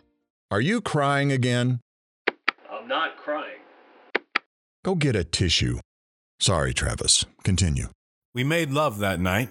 There was no world, no sounds, no lights. Everything was gone except us, two bodies naked, trembling in the act of love. We laid there cuddling together and talked all night. Talked about the future, talked about our dreams, our desires, our love for one another. Hours later, we were getting a little cold. We helped each other dress, kissing parts of the other's body as we did. We kissed some more, and then we started walking back to our house. I'm surprised. No interruption? No. I'm glued to my seat, man. Tell us more. We were walking back. Travis, I don't say this enough, but I love you. Becky, I am so in love with you. I can't believe I'm engaged. Believe it, it's real. Just like we are. With you by my side, it's heaven. We got to her porch and I kissed her goodnight.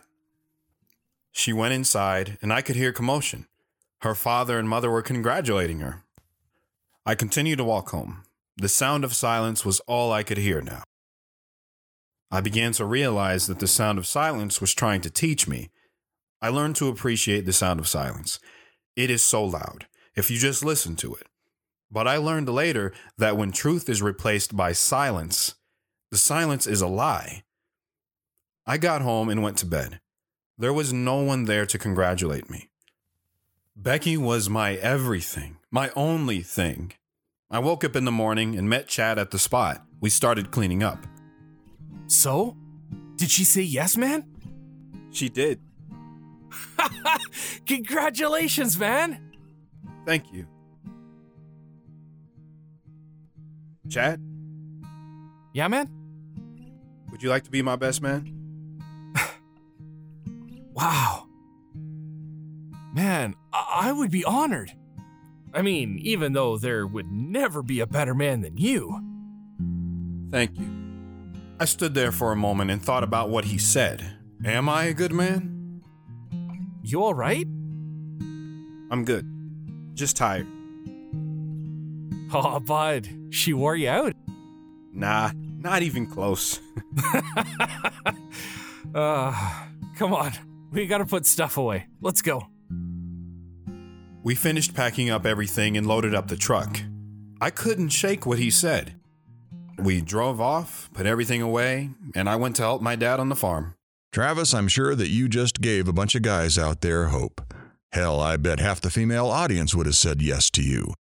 And the other half is looking at their man right now asking, why couldn't you do something like that? That was a hell of a story, man. Hopefully, my producer will stop crying before tomorrow's episode. I have to say, I want to know more. I want everyone to know the story of Travis Clark, but we will have to wait until next week again. You've been with us for two weeks now. I have a feeling there's a lot more to tell. Travis, as always, it's been a pleasure to listen to you. You make me want to become a better man. Thank you, Travis. Till next week, everyone, this is DJ Humbled signing off.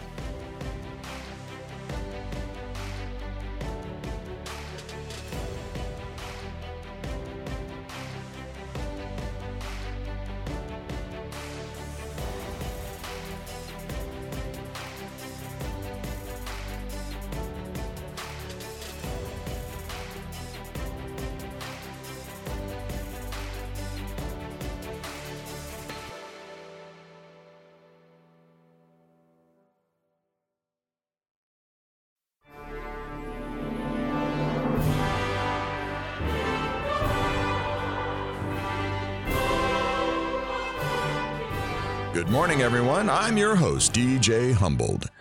If you've been with us the last two weeks, then you know about this story that has been shared on here. If you are new here, then you've missed a lot. The time? 8 in the morning.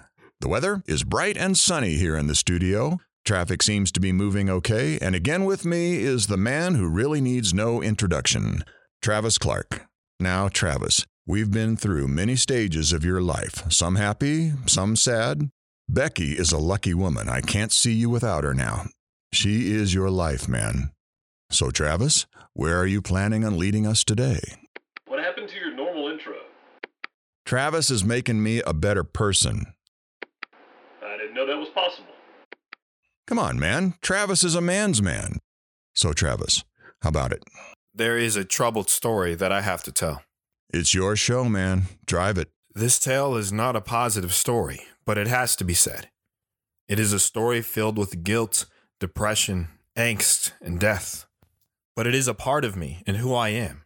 It is not a story I am proud of. If you don't want to say it, then don't say it. No, it has to be told, it has to be released. A story that only I know is not a story. I'm not a prison, and the story is not my prisoner. I must set it free. Well, I'm already on the edge of my seat. We were on a deployment. We were in the middle of the jungle, no different than the others I've been on. Get to a destination, gather intel, take out a target. Only it was different. Everything went wrong. Everything went to hell.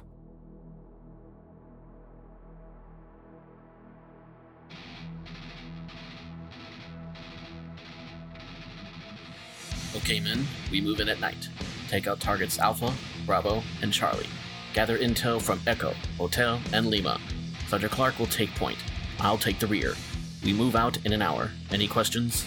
James and I went over the plan again and again until it was perfect. Everything was covered. It was the perfect plan. Night came and we were ready to move. Everyone, check your gear. Move out. Once we get close, everyone splits up and goes to their positions. Keep the chatter to a minimum. Lock and load. We walked silently to our post. You okay? I'm good. We walked silently to our post and awaited our target movement. We knew that we had a small window of opportunity to strike. Somebody once wrote, Hell is the impossibility of reason. That's what this place felt like. Hell. We saw our signal and went in fast. Something didn't go right though. We didn't see the one guard. He took out Elliot, then Mike, then Omar, and then Rodriguez. I never saw where he was or where James was. I was in the dark. I didn't know friend or foe. The area was filled with smoke and smelled of gunpowder. Travis, over here. I knew what he did was a mistake. He just gave away his position. I turned and looked at James, and then I heard the shot. I was 10 feet away from him. And when the bullet struck, I saw his body fall. He tried to get back up. Travis, go abort. I heard the gunshot again, this time closer. James wasn't moving after that. I froze. I tried to remember the training, but all I saw was Becky and the kids. I laid there motionless, scared of not seeing my family again. Tough guy Travis admits he's scared. Only the dead aren't afraid. You must at least thought you were lucky. I don't believe in luck, but I do believe in assigning value to things. And what I valued was my family. So what happened next? I stood up with my hands high in the air. You surrendered? Yes. I did the one thing that my friends never did to me. I gave up. The enemy ran up to me, took my weapons, and beat me. I knew that whatever pain I felt was never going to equal the pain of my friends' families. They beat me till I couldn't stand, my eyes so swollen I couldn't open them. They dragged me off and threw me in a tent. They stripped me of all my clothes and tied my hands behind my back, tied my legs together. They beat me some more. Then I felt the cold steel on my chest. I thought I was gone right there. They talked amongst themselves, but my ears were ringing from the beatings and I couldn't make out what they said. I must have passed out because when I came to it was morning. Travis, you can't hide from your past. You have to face it. No matter how ugly it gets, we're here for you. We all are. I remember Rodriguez when he first got to our unit. He was green, and me, I was old. Sergeant Clark, why you keep on calling me Alf? Because you're an annoying little fuck. And as your ranking sergeant, I can call you anything I want. You ever hear the saying, a picture holds a thousand words? That's only for people like you who don't know a thousand words. Oh, I know too. I'm the first one begins with an F. That's how he was. Always getting under my skin. But I knew that no matter what, when it mattered, he was right there by my side.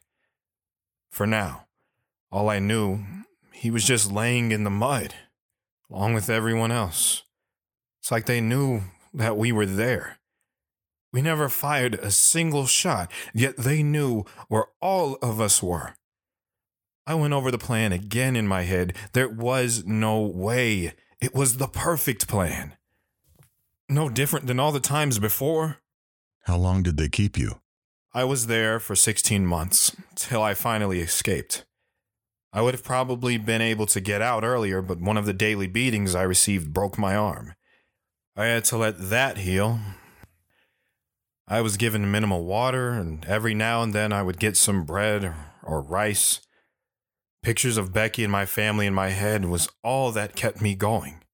Carl Sagan once said extinction is the rule, survival is the exception. When your life, when the world feels like a never ending emergency, sometimes just making it through the day can be a struggle.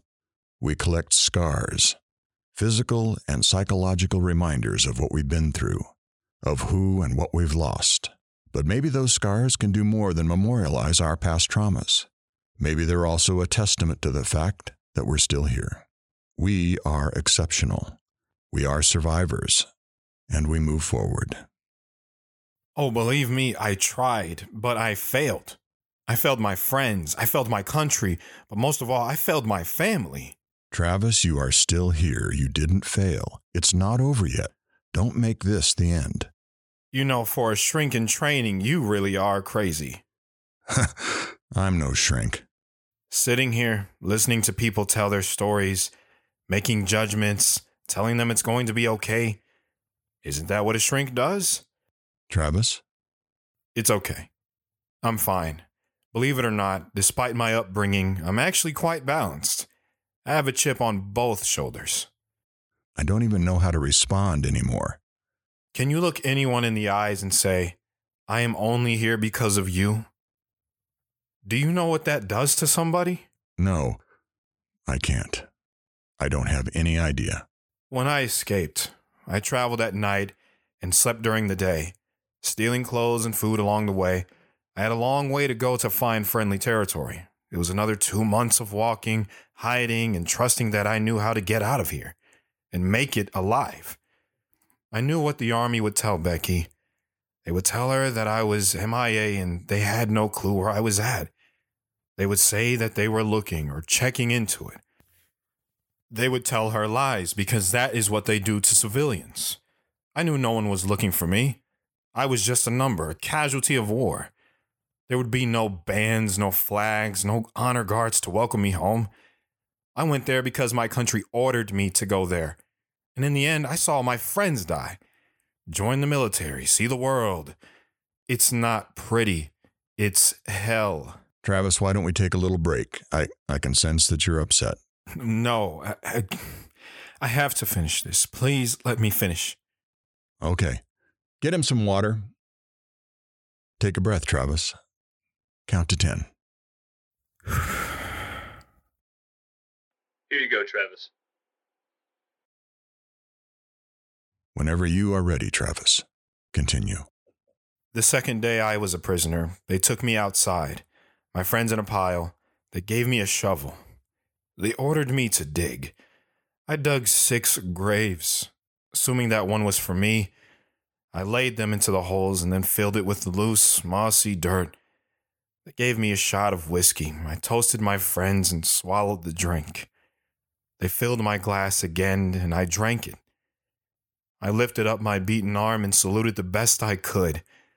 My capturers did the same. It is a nice sign of respect, the only one they ever did. They returned me to the tent and tied me up again. It was the only funeral my friends ever had. The sign of life is that there is love and laughter at a funeral. I loved them, but there is no laughing. My grief was my own to solve. No one else was there. Sounds like you're getting sentimental. Sentimental just means you're vulnerable. I couldn't be that. I had to remain strong. I had to get home. Life is a struggle of delaying death. I still had to live. I'm guessing it was around Christmas time. They untied me and invited me to eat with them. I thought about running. I thought I could try.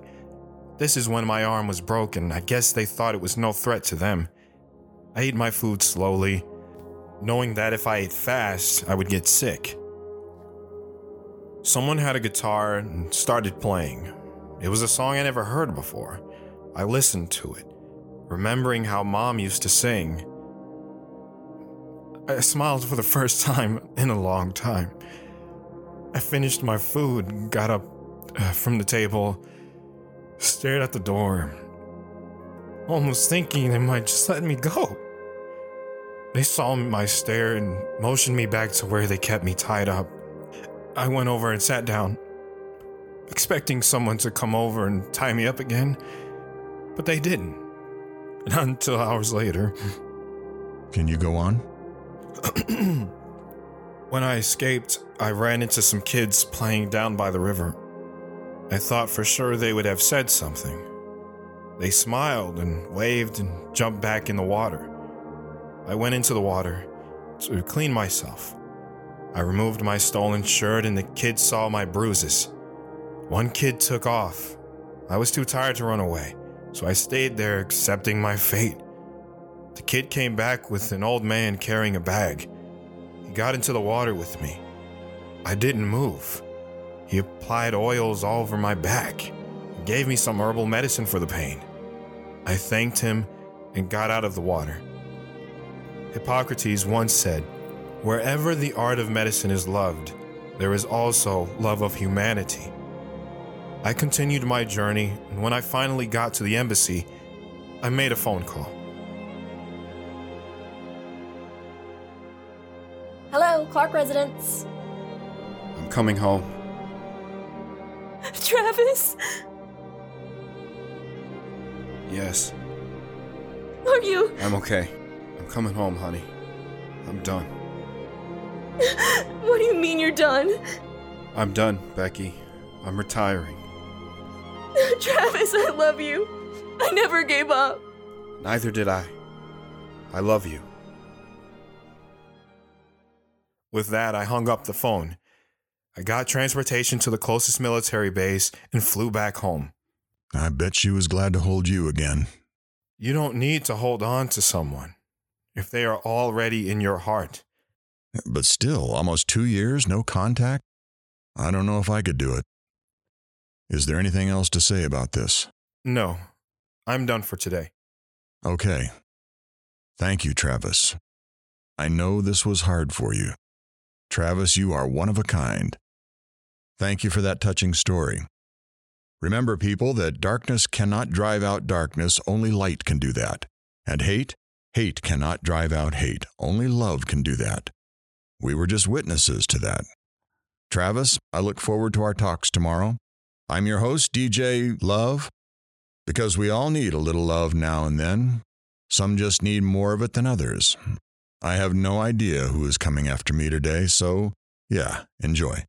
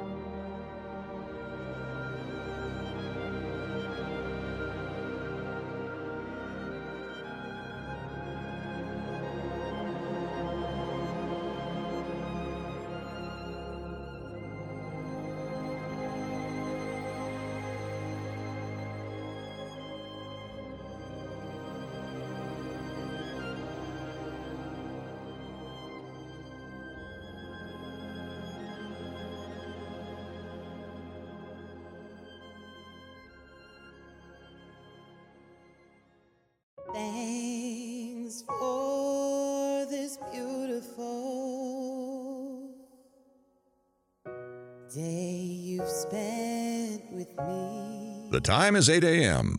The weather is. Let's be honest. It sucks today. My drive into work sucked. I'm your host, DJ. Who gives a crap? Sorry if I don't have something fun to say, but folks, I gotta tell you, this story that we've been listening to, well, it's really getting me down. I know that it is not my story, but I am feeling every bit of it. I stare across the studio and see our guest, his worn down face, his troubled heart. The mile long stare he always has in his eyes. I know the grief isn't over yet. There is more to this story to tell, this story from hell. I know now what troubles Travis. He walks with ghosts. He is haunted by his past, and he can't move into the present. I know the show must go on. I know you want to hear it, but you are not here when he tells it. The emotion on his face, the water in his eyes, the calluses on his hands. This man has gone through hell. And yet he's still here, standing in front of me. Am I seeing ghosts? I know he's real. He is as real as you or me. Or maybe he's realer. In his story before, Becky once said that he is the fire. Just as a candle is useless until it is lit, man is just as useless until the fire inside his soul is also lit. Travis, the show is yours. Light our fire. You okay there? If you touch the fire or the fire touches you, it is you who will be burned. I get it now. Travis is the fire. Everything he touches burns, not as in destruction, but is filled with passion, love, hope, trust. Travis is the fire. You sure you're okay? If you see a fire just as a fire, your imagination is very weak. It is not a lifeless warmth, but a mysterious friend who came to visit you in darkness. I'm no superhero. I'm just a normal man. Ladies and gentlemen, the one, the only, Travis Clark. Uh, hello, everyone. Forgive me, my friend. I've seen the light, and it is good. Just go ahead and tell a story? Yes. Fill us with your wisdom. I think you got the wrong guy for that. But I will tell you a tale. A tale that my brother might not want me to say, but it proves I'm no saint. I'm just a guy. Please start.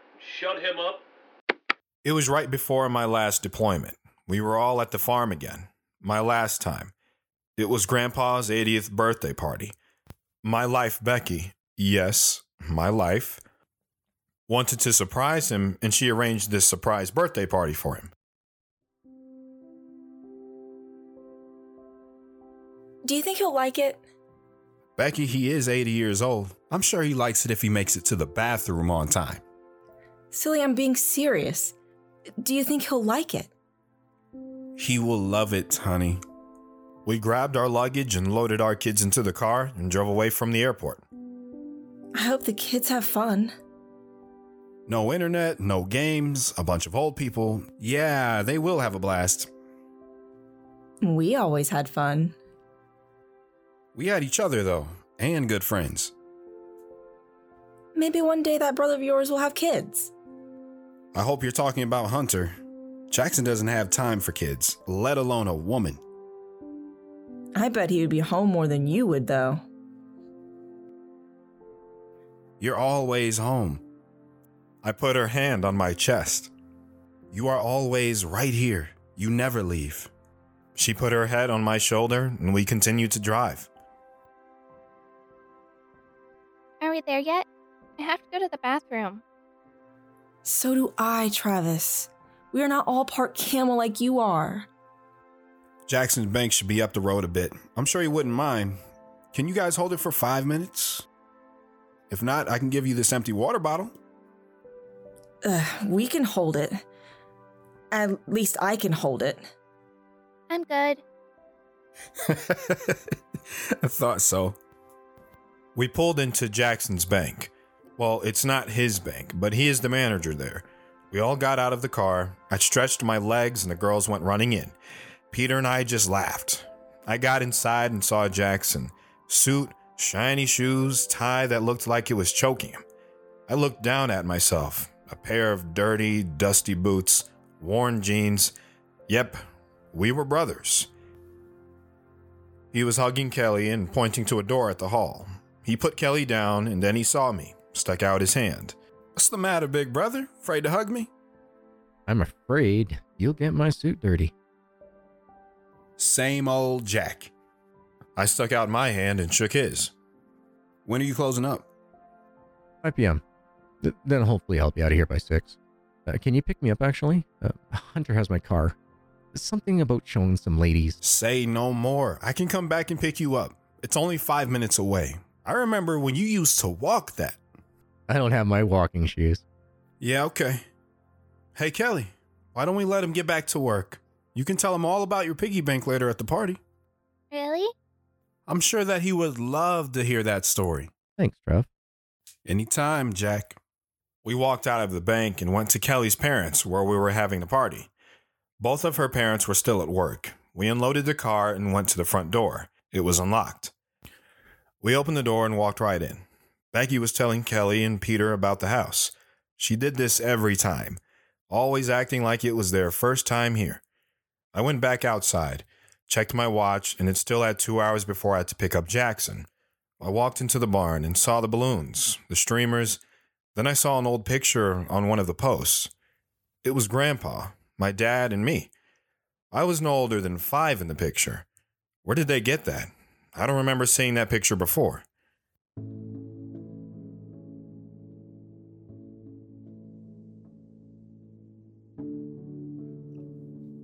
You like that? Where did they get this from? Do you know when it was taken? Yes, I remember that day. I had to fix the fence, but I don't remember any pictures being taken that day. Your mom took all kinds of pictures. She let me look through the albums when I watched your brothers. Why didn't I know about them? I don't know. Your mom used to tell me all kinds of stories about you growing up. About the man you were, and the man she hoped you'd be. Did I let her down? Not one bit. She put her arm around me and we both looked at the picture. I wish they were here. She put her hand on my chest. They are always here. I kissed her and held her tight. She broke up the embrace. Come on, I need a strong man. Peter's inside. I need a strong man who is older than seven. All right, what do you need me to open? We walked back inside and I helped her in the kitchen. More like she just told me what to open or lift or mix. She was enjoying this. a little bit too much, I think. I looked at the watch and I told her that I had to pick up Jackson. Party starts in an hour. Don't be late. We are five minutes away. How could we be late? I got into the car and pulled out of the driveway. When I was pulling onto the road, I saw Mr. and Mrs. Williams and waved.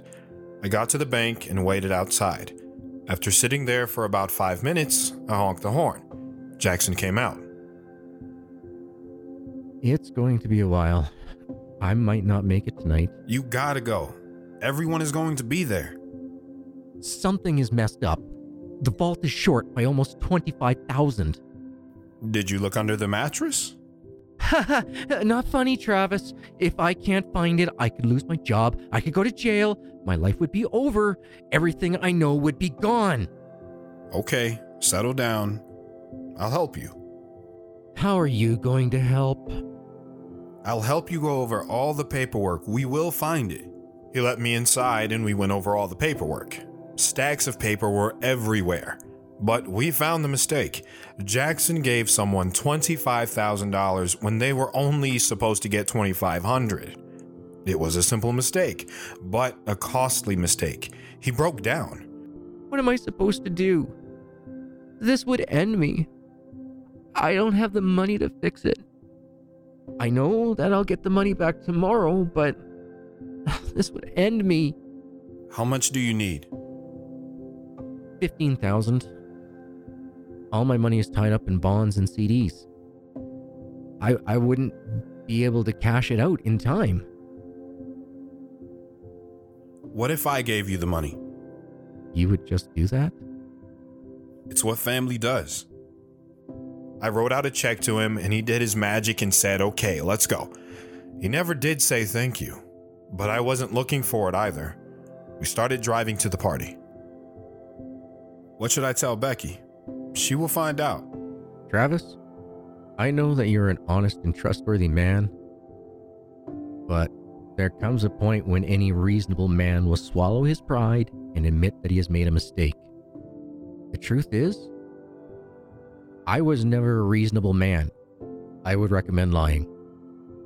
I never lied to Becky before. There is always the first time. We got to the party and we all had a good time. Grandpa was excited to see all of his family and friends. Stories we told all brought smiles to everyone's faces. I looked at Becky, and when she caught my stare, I quickly looked away. I knew she knew something was wrong, but she wasn't going to say anything right there. She thought if I was going to talk, I would talk. But I never did. A few weeks later, Becky asked me about the money. I told her I had lost it gambling. It was my first lie to her. I wish it would have been my last. A week later, I deployed, and she didn't see me for almost two years. Simple, fantastic. Travis helping out his brother, throwing a party for his grandfather, spending time with his family and friends. Did you not hear me? I lied to my wife. If you stare at the dark side of yourself for too long, it becomes really hard to tell the two apart. Travis, sometimes the truth hurts. You took a calculated risk and you lost. But you have not changed my opinion towards you. You are a better man than me. A fool thinks he has it figured out. A wise man keeps on guessing. With all that we've learned about you, that's your worst? Why don't we let the audience decide tomorrow what they want to hear? We're not done guessing yet. I don't know if we ever will be. Till tomorrow, everybody. I'm sure something riveting is happening after us, so stay tuned.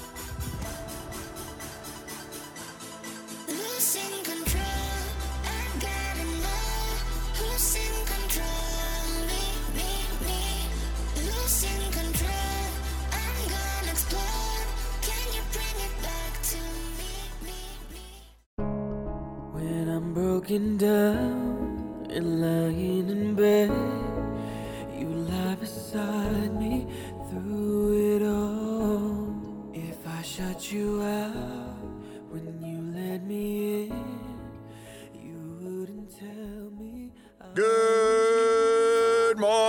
Travis Clark fans. I apologize for yesterday's behavior, and I promise I will not let it happen until next time it does. And because I haven't done it in a while, let's read some news, shall we? The time is 8:01 a.m. and you're listening to DJ Fool. Today in the news. Body found in duffel bag. Police think it might be homicide.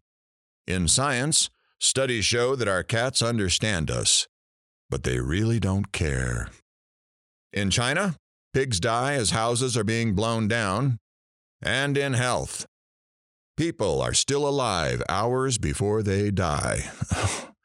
and this is why I don't like reading the news. I mean, come on, cats understand us? It's a cat. Why is this news? Anyways, with us as always is my producer, and of course, you know Travis. You acknowledged my presence? For now. I'll take it. Travis, how are you today, my friend? I'm good. Thank you for asking. I believe that yesterday we said we were going to let the audience decide what you talked about today. Are you still okay with that? I trust the audience. They haven't made a fool out of me yet. I do enough of that on my own. All right, people, start calling. I will take the first person who can answer this question. Travis's best man at his wedding was named what? Caller, go ahead. Yeah, it's uh gotta be James. I know I'm not wrong. I'm never wrong. You are incorrect. Loser. Next caller. Jackson? Are you guys even listening? Caller, go ahead. His ma. Yes. His own mother was his best man at his wedding. Come on, people. Caller, go ahead. It's Chad. Thank you. Finally, someone is paying attention. What is your question? I want to hear more about my. I mean, his youth. Kelly? She hung up. Do you know her? Wait, was that your daughter? It couldn't be. Could it? Well, she did ask for a story. More about your youth. Do you have one ready? I have plenty. As much as we would love to hear them all, let's hear one that has your mom and dad in it. Something that is abnormal, something that might not happen in everyday Clark life. Make it special. I was 14. It was summer before I started my freshman year in high school. Jackson and I were outside working on a tractor when. Travis Jackson, get in here! We ran inside the barn to see my dad holding his hand with a blood soaked rag. Find my finger. What? Find my finger. I'll look for the finger, Jackson. Go get mom. No, not your mom. Jackson took off running towards the house. I turned off the saw and I was digging through the sawdust. I was searching pile after pile, looking, searching, looking. Then I finally came across his finger. I held it up in the air just as mom came running in. Travis, what did you do? It's not mine, Mom. It's Dad's. Quick, find a bag and some ice and put the finger in it. I'll put Dad in the car. Jackson, grab my keys and my purse. We all got into the car and took off to the hospital. I've never seen my mom drive so fast.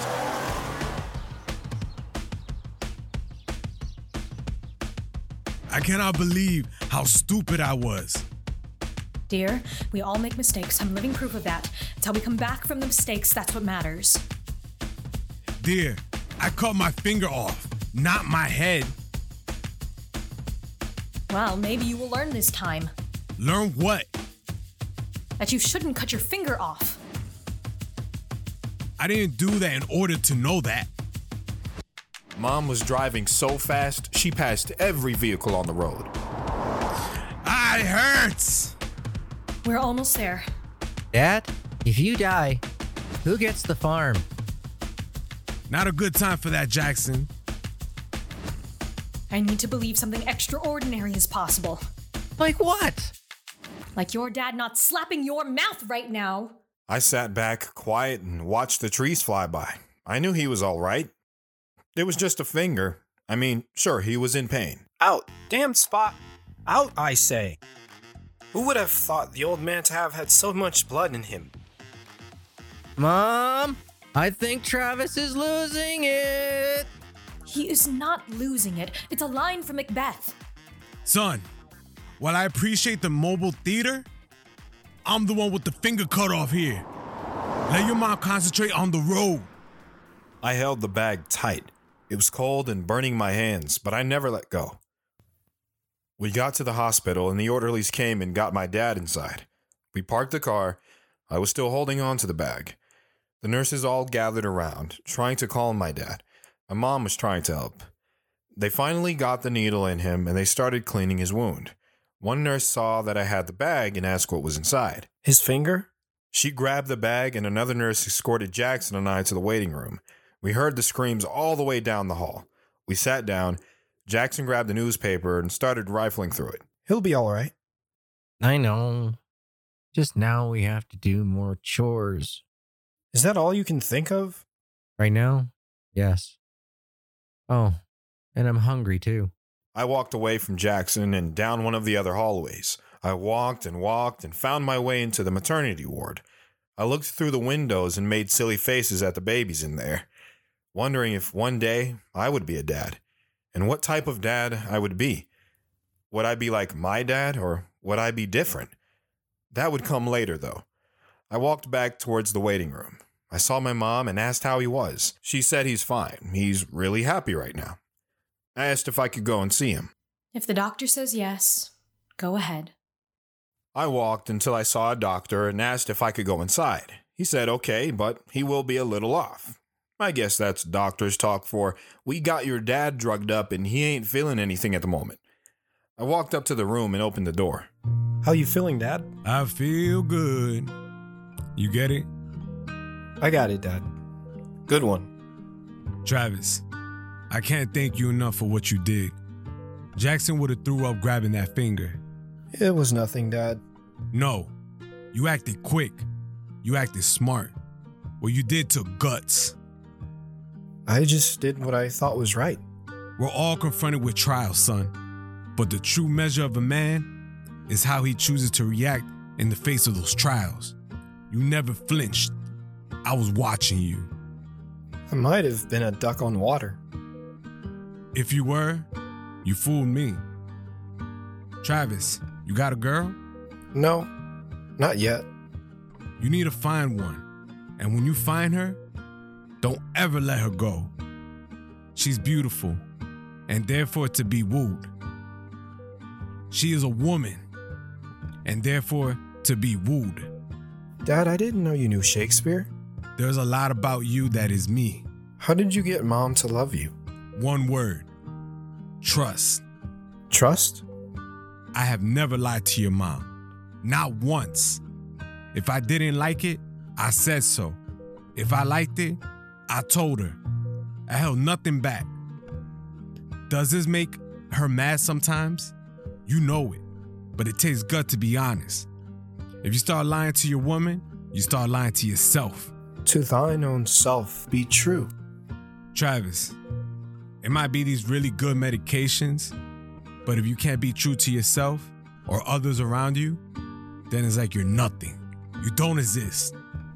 Or you wish that you could be true anyways. We talked and talked. It was the first time he ever saw me as a man. I didn't know what to feel. Then a doctor walked in. Son, it's time for your dad to get his bandages removed. I think it would be best if you left them. Don't worry, Travis. I'm not going anywhere.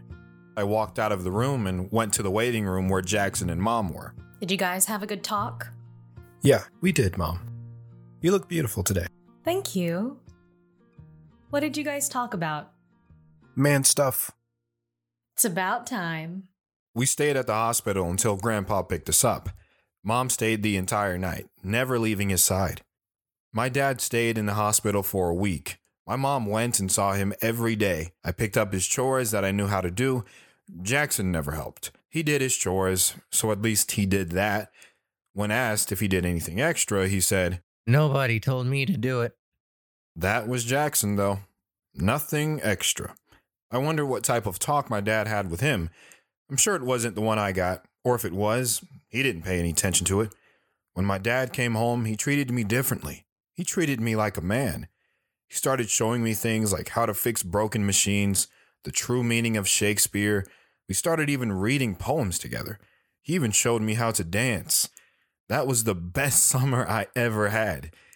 He is the reason I am who I am today. I don't know if I ever saw it, but I think he did. I changed that day. I was no longer his kid, I was now his son. That's my story for today. I hope you enjoyed it. Travis, we love all your stories. I'm wondering if a certain phone call made you tell that story today.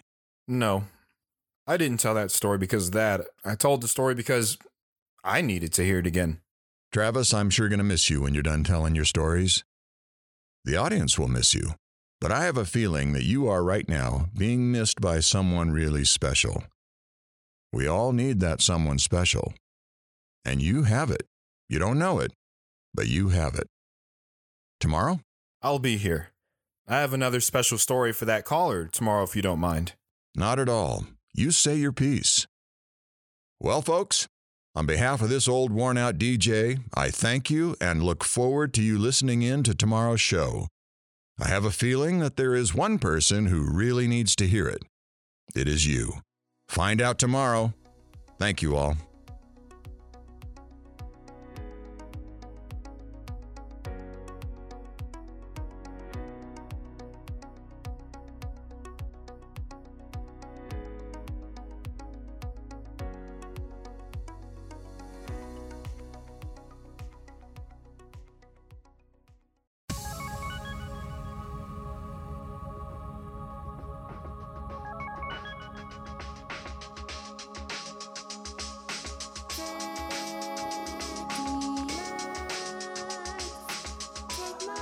Gentlemen, our story is nearing its end.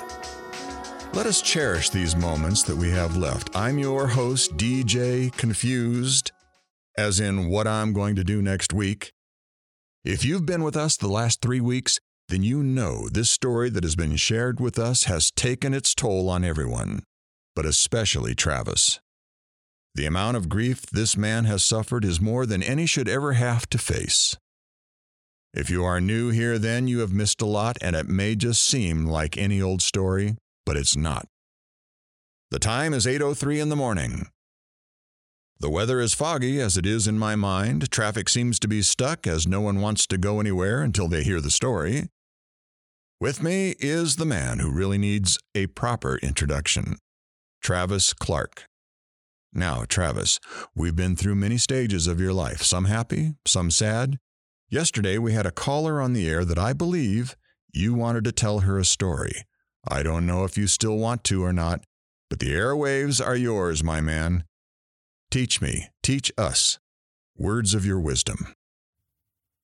While I like to thank you for the kind words, I am just a man who has lost his way. You have given me something that I didn't know was possible to have. I do have a story and I do want to tell it. But first, let me hear a story from you. A story from me? Yes. Let's go back to the first time we met. Well, I'm no storyteller, I'm a story listener. Isn't this a talk show? It was, but you have taught me sometimes it is better to shut up and hear, actually hear what others are saying. What are you hearing now? That I will spend a lifetime trying to understand you. I'm not that tough to figure out. If you allow yourself to hear, you would hear and feel pain. That's all I brought to you pain. You haven't brought pain. I had plenty of that before you. Men hear loud noises, but they listen to strong words. You brought me here because I spoke loud and you heard me. But you have listened to the words I said, like you all have. They are just words. But if you say them with meaning, they become strong. If I asked you what was stronger, the water or the fire, what would you answer with? If you asked three weeks ago, I would have said water, because the water can put out the fire. But after knowing you, I know the fire is stronger. And why is that? Because the fire is within us. It's our decision on whether we let it consume or purify us. And you said that you couldn't tell a story. But I didn't. You just did, and people listened. Succeeding through incompetence, I guess. You know, the funny thing is, when I die, I'll have a bunch of people in suits that I don't know, maybe people in high positions. But when you die, you'll be surrounded by your friends. Imagine if you suddenly learned that the people, the places, the moments most important to you were not gone, not dead, but worse, had never been. What kind of hell would that be? Are you saying that your stories never happened? My stories happened. They are real. They are my hell and my joy. They are me. I would really like to hear another one of your stories. And you shall. Travis, can we talk for a moment? Sure, what's going on? I lost my keys yesterday. I had to get a ride to work. Really? I was getting dinner ready and I just found them in the freezer. I don't get it. Is that a joke? Are we having frozen kiwi for dinner? It's not a joke. I'm just losing my mind.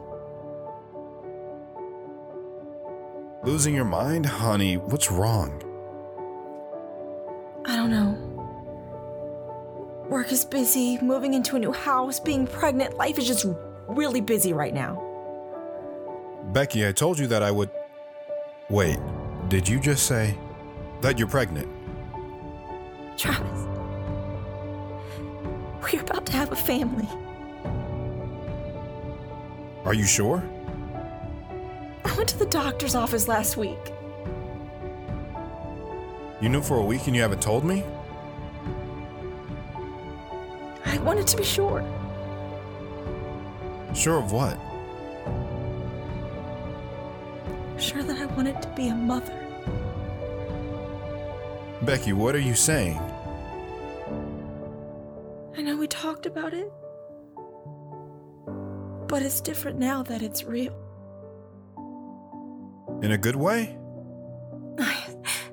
Sorry, in a really good way. Do you know what sex it is? It's too early to tell right now. What do you want it to be? I. I want it to be, um. Becky,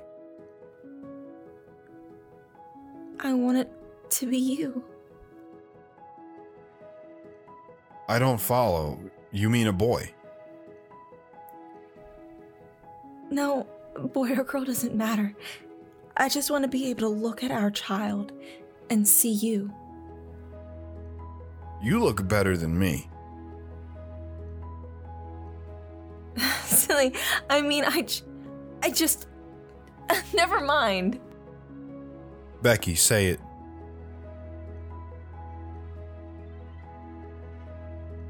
It's just that you're gone all the time. I miss my man. Becky, come here. I held her tight and whispered something in her ear. Something that you don't get to hear. It was only for her. If I could have all the time in the world, do you know what I would do? I would spend the time with you because it would be a pleasure just being with you. We embraced, and dinner was never made that night. We laughed and thought about names, colors for the walls, how the child would grow, schools. We thought about all of it, even though the child was no bigger than a peanut. We had it all planned, or so we thought. Travis? Travis, wake up. I'm up. My water just broke. Let's do this. I hurried up and got dressed, grabbed the bag we kept by the door, fired the car, and drove away. Only I got a block away and turned around to get Becky in the car. My mind was thinking of a million different things. I was overloading. Becky didn't say a word about me driving away without her, and I was smart and didn't bring it up. We drove to the hospital. The army nurses and doctors took her inside. I parked the car and ran inside to find her. They were just wheeling her into a room. The nurses were all over, checking vitals, listening to her heart, asking questions. I couldn't keep up. For the first time in a long time, I felt helpless. I stood in a corner and watched all the nurses do their magic, not a single one bumping into one another. It was a choreographed masterpiece. One wrong thing and they all would have tumbled. I don't know how they did it. Even though I knew it was no different than combat, orchestrated chaos is what we called it, but this was different. This was magical. Travis, Hearing my name snapped me out of my trance. Yes? can you call my parents? I quickly left the room, not even acknowledging her. That is the second I just left her. What was I supposed to do? Oh, yeah, phone call. I got to the phones and I just stared at them. I couldn't remember the number. What is the child going to do to me? The child is not even born yet and I'm becoming a mess. Breathe, Travis. One, two, three, four, five, six, seven, eight, nine, ten. I calmed down enough to remember how to use a phone. I called her parents first. The phone rang and rang until Mr. Williams finally picked up. Is it time? Yes, sir. How did you? We'll be there as soon as we can. I called my parents next. I don't even remember the phone ringing. Hello? Dad?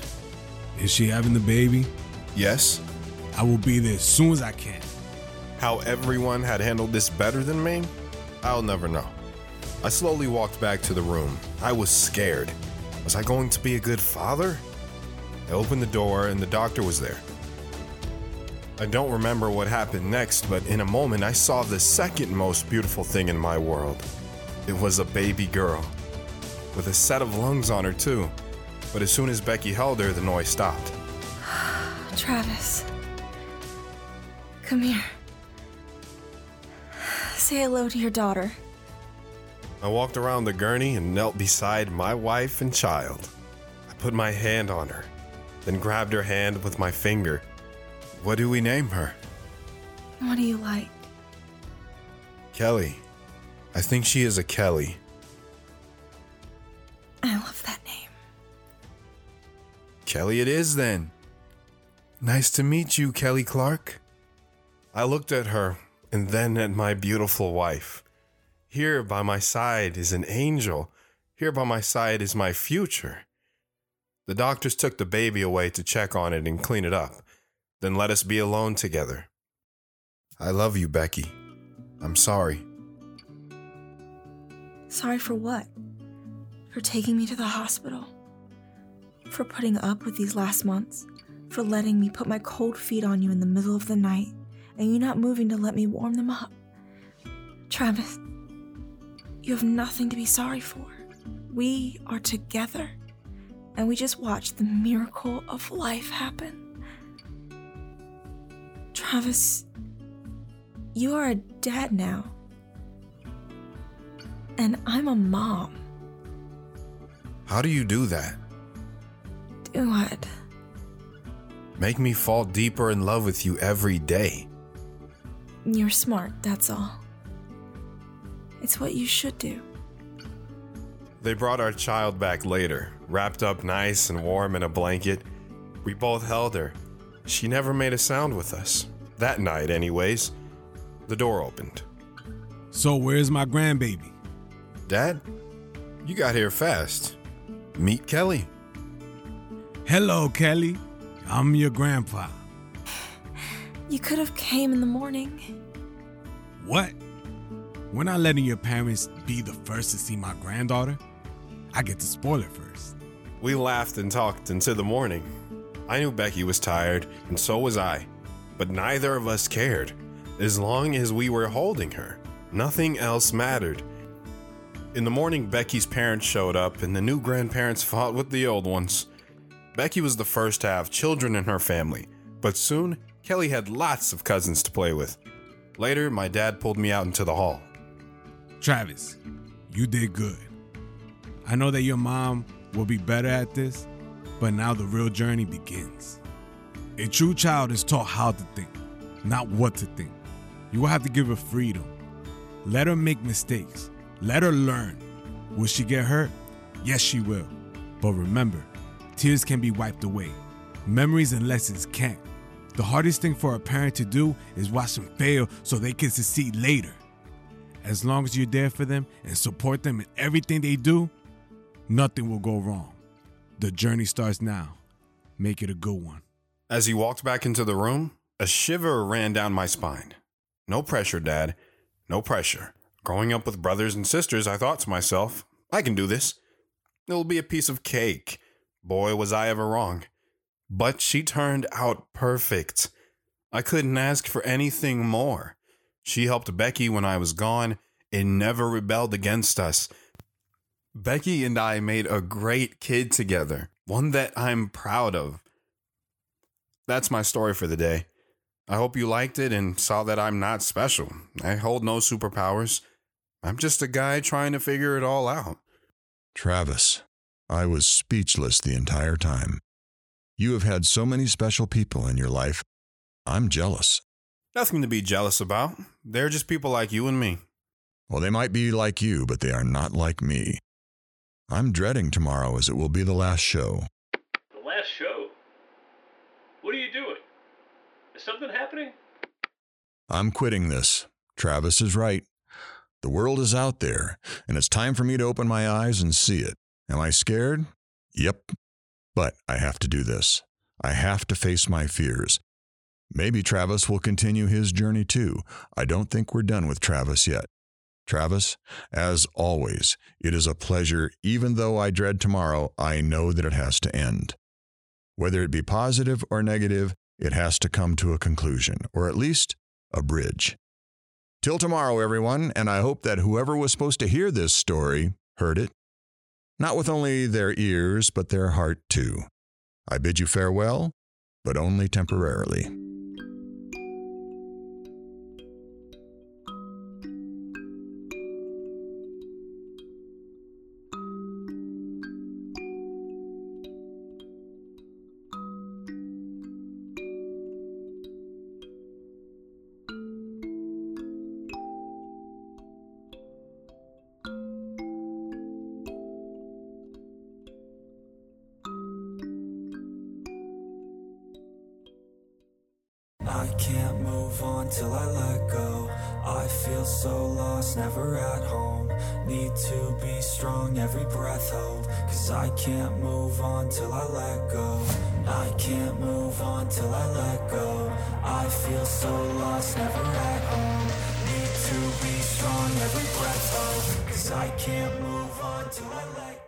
This is the end. My only friend. The end. This is the end. The Doors summed up today's show quite nicely with those simple lines. Good morning, everyone. The time is now. Open your own damn eyes and see the world. Time is what you make of it, as the old saying goes. I'm going to be making the best of my time after this show. Travis has but one more story to be heard here. It's a story like no other told here. Why was Travis walking outside three weeks ago? That's my question. How did we get here? And where do we go from here? That's my question to Travis. I know Travis has the answers that we're looking for. They are probably not good either, but they are answers nonetheless. Sometimes we know that the truth is not what we want to hear. But without it, we walk around clueless, numb to our surroundings. But we must continue to seek the truth, shouldn't we? With me for the last time is Travis Clark, the man who walks with ghosts. The man with a hell of a past and I believe a promising future, even though he can't see it yet. Travis, the man trying to save the world, yet spends no time trying to save himself. Travis, are you ready for the end? Are you ready to be saved? It is not the end yet, mostly because it hasn't happened yet, but the ending is written. We just can't see it yet. And as far as being saved, time has not been on my side. Travis, always the philosopher. But you have time. You always have time. The unexamined life is not worth living. Well, Travis, explain why you are here and why you stayed here. Those are two different questions that would require two different answers. We have time to hear them both. Consider yourself warned then. We are warned. It started when I came back from being a prisoner. Hey, honey. The sink is leaking. Call a plumber then. I think you could fix it. I don't want to. I think we should move. You want to move because the sink is leaking? Fine, you can stay if you want to.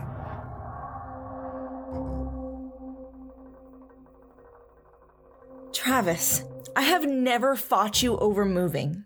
If you want to move, we will move. I'll pack up the kids right now and we can go anywhere you want. I don't care where we live. I just want to be with you. If you need this, Travis, if you really need this, I will take these kids from a life they love and I will take myself from this home we've shared together and I'll move wherever you need to go. I'll do that because I love you. I love you, and that's more important to me than our address. I choose us.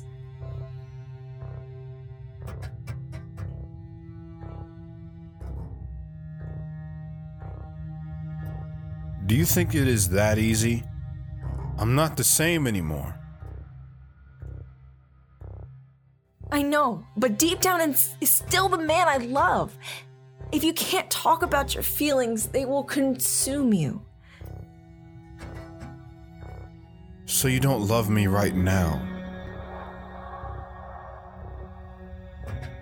I never said that. You don't have to. I see the way you look at me.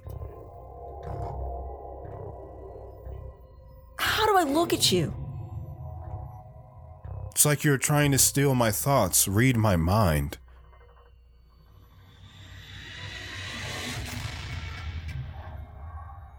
I'm worried about you. Travis, I love you. I am concerned about you. I am trying so hard to be the man you fell in love with. The right man, but the truth is, I'm not that anymore.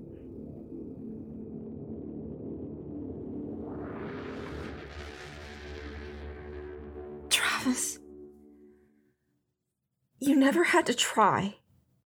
Life's too short to even care at all. I'm losing my mind, losing control.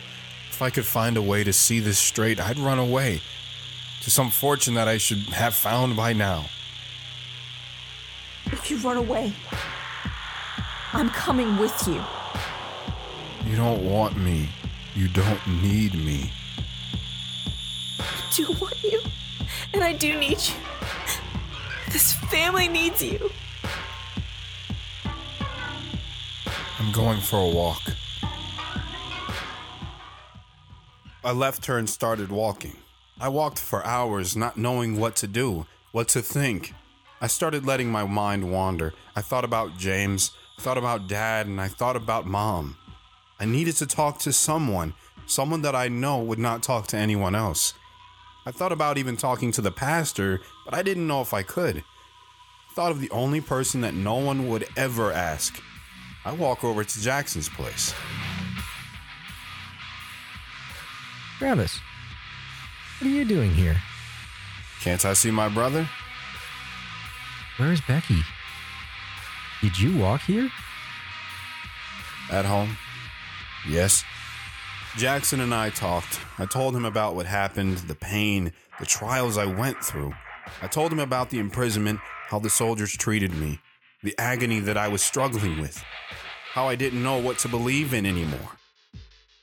I think I've changed. I'm thinking about leaving Becky. What if you had to tell someone the most important thing in the world, but you knew they would never believe you? I'd try. Doesn't seem like you're trying now, though.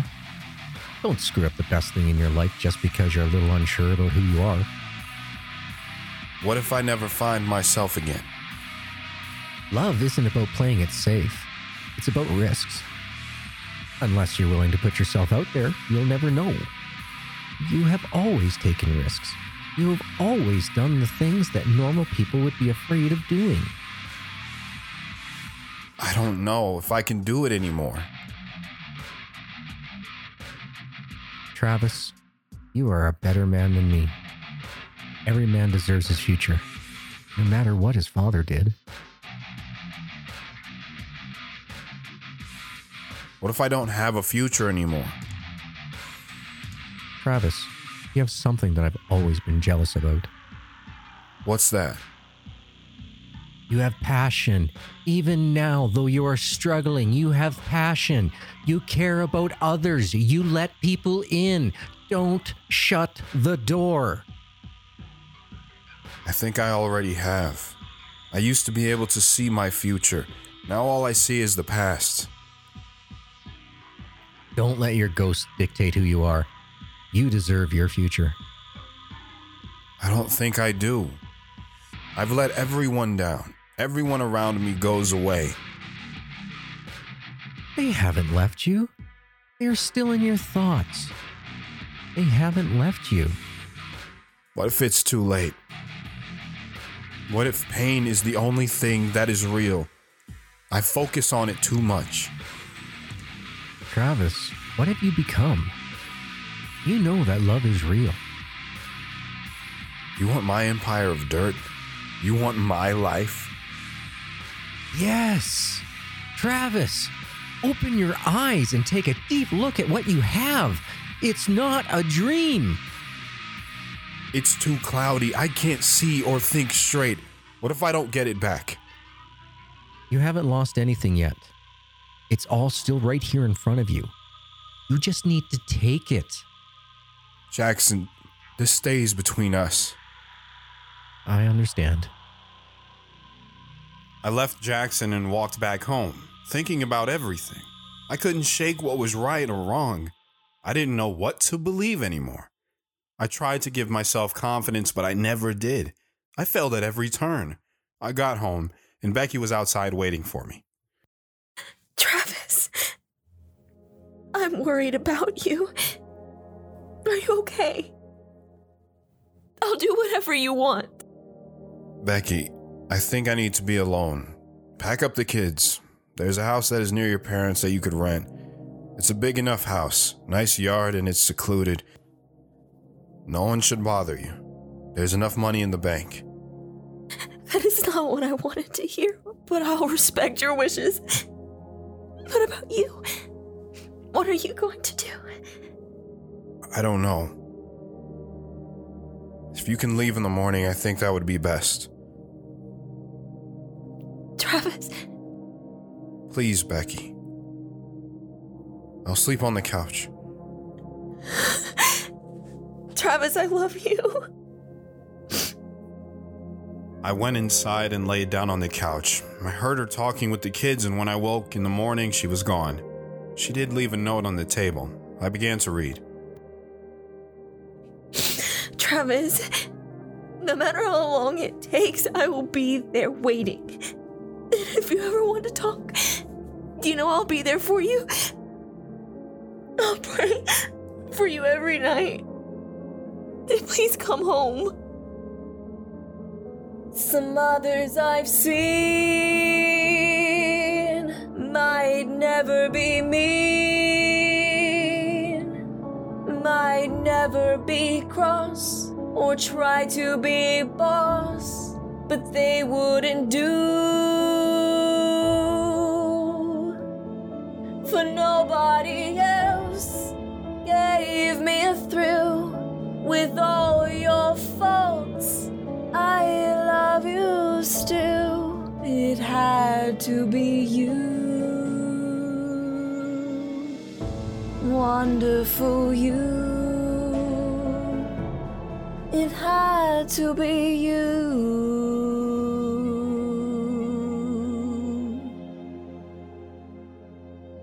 I finished my remaining time in the Army before retirement. I never called her once. A week ago, I filed for divorce. I gave her and the kids everything I have. I deserve to keep nothing. So now I'm homeless and just walk around looking for myself. Scared of what I might find. I left the military a broken down man, a shell of a man I used to be. I can't get time back. I can't correct my faults. I have to live with my dread alone. Jackson called me right before I got out. Something about our younger brother, the one who started it all. He's not at fault. You know that, right? I don't blame him completely, but I don't not blame him either. I know you can't accuse a newborn of murder. I think murder is a little harsh. It might be, but I can't think of another word to use.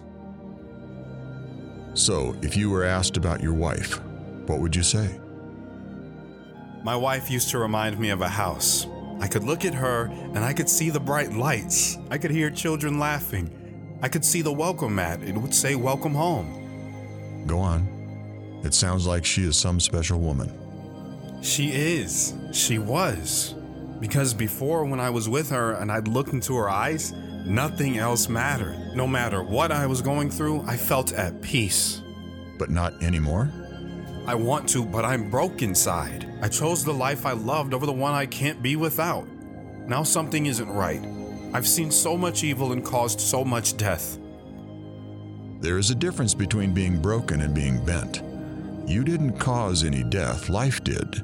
Don't screw up the best thing in your life just because you're a little unsure about who you are. Look at her and go get your welcome home. I don't know if the welcome mat is still out. It's been months. It's not over, is it? No, I'm still waiting for it to sign. Then there is still time. You still have that watch that your dad gave you? Yes, I'm wearing it now. Do me a favor and look at the back. What does it say? It says, There is always time. Maybe, just maybe, instead of needing your brothers in arms, you need your brothers in blood. Maybe helping your family will be the therapy that you need. Maybe being around the family you have left would be good. Maybe you are right. It's only a couple miles down the road. You want to ride? I'm going that way. Nah, I'll walk. It's a good day. Travis, it's raining. I know. Well, folks, I want to thank you all for being a part of this journey. Well, at least my part in the journey. My next adventure awaits me. What will I find? I don't know. That's the exciting part of it, though. Maybe I can find my love, my passion. Once born, how long a man will live matters. Once dead, how long he has lived doesn't. I still have time to live my life. I hope you do too. Travis, I hope this isn't a goodbye, but an I'll see you later type of thing.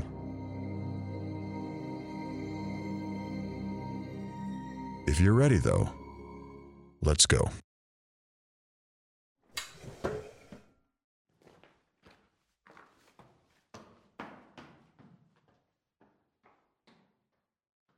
With that, they walked out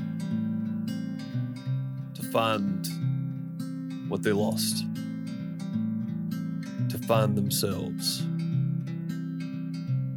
Maybe it didn't need to be found.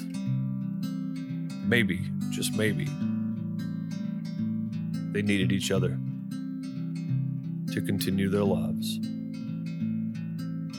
Did you know the Greeks didn't write obituaries? They only asked one question after a man died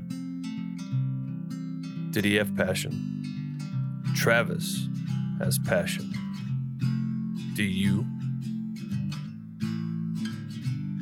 Thank you for listening.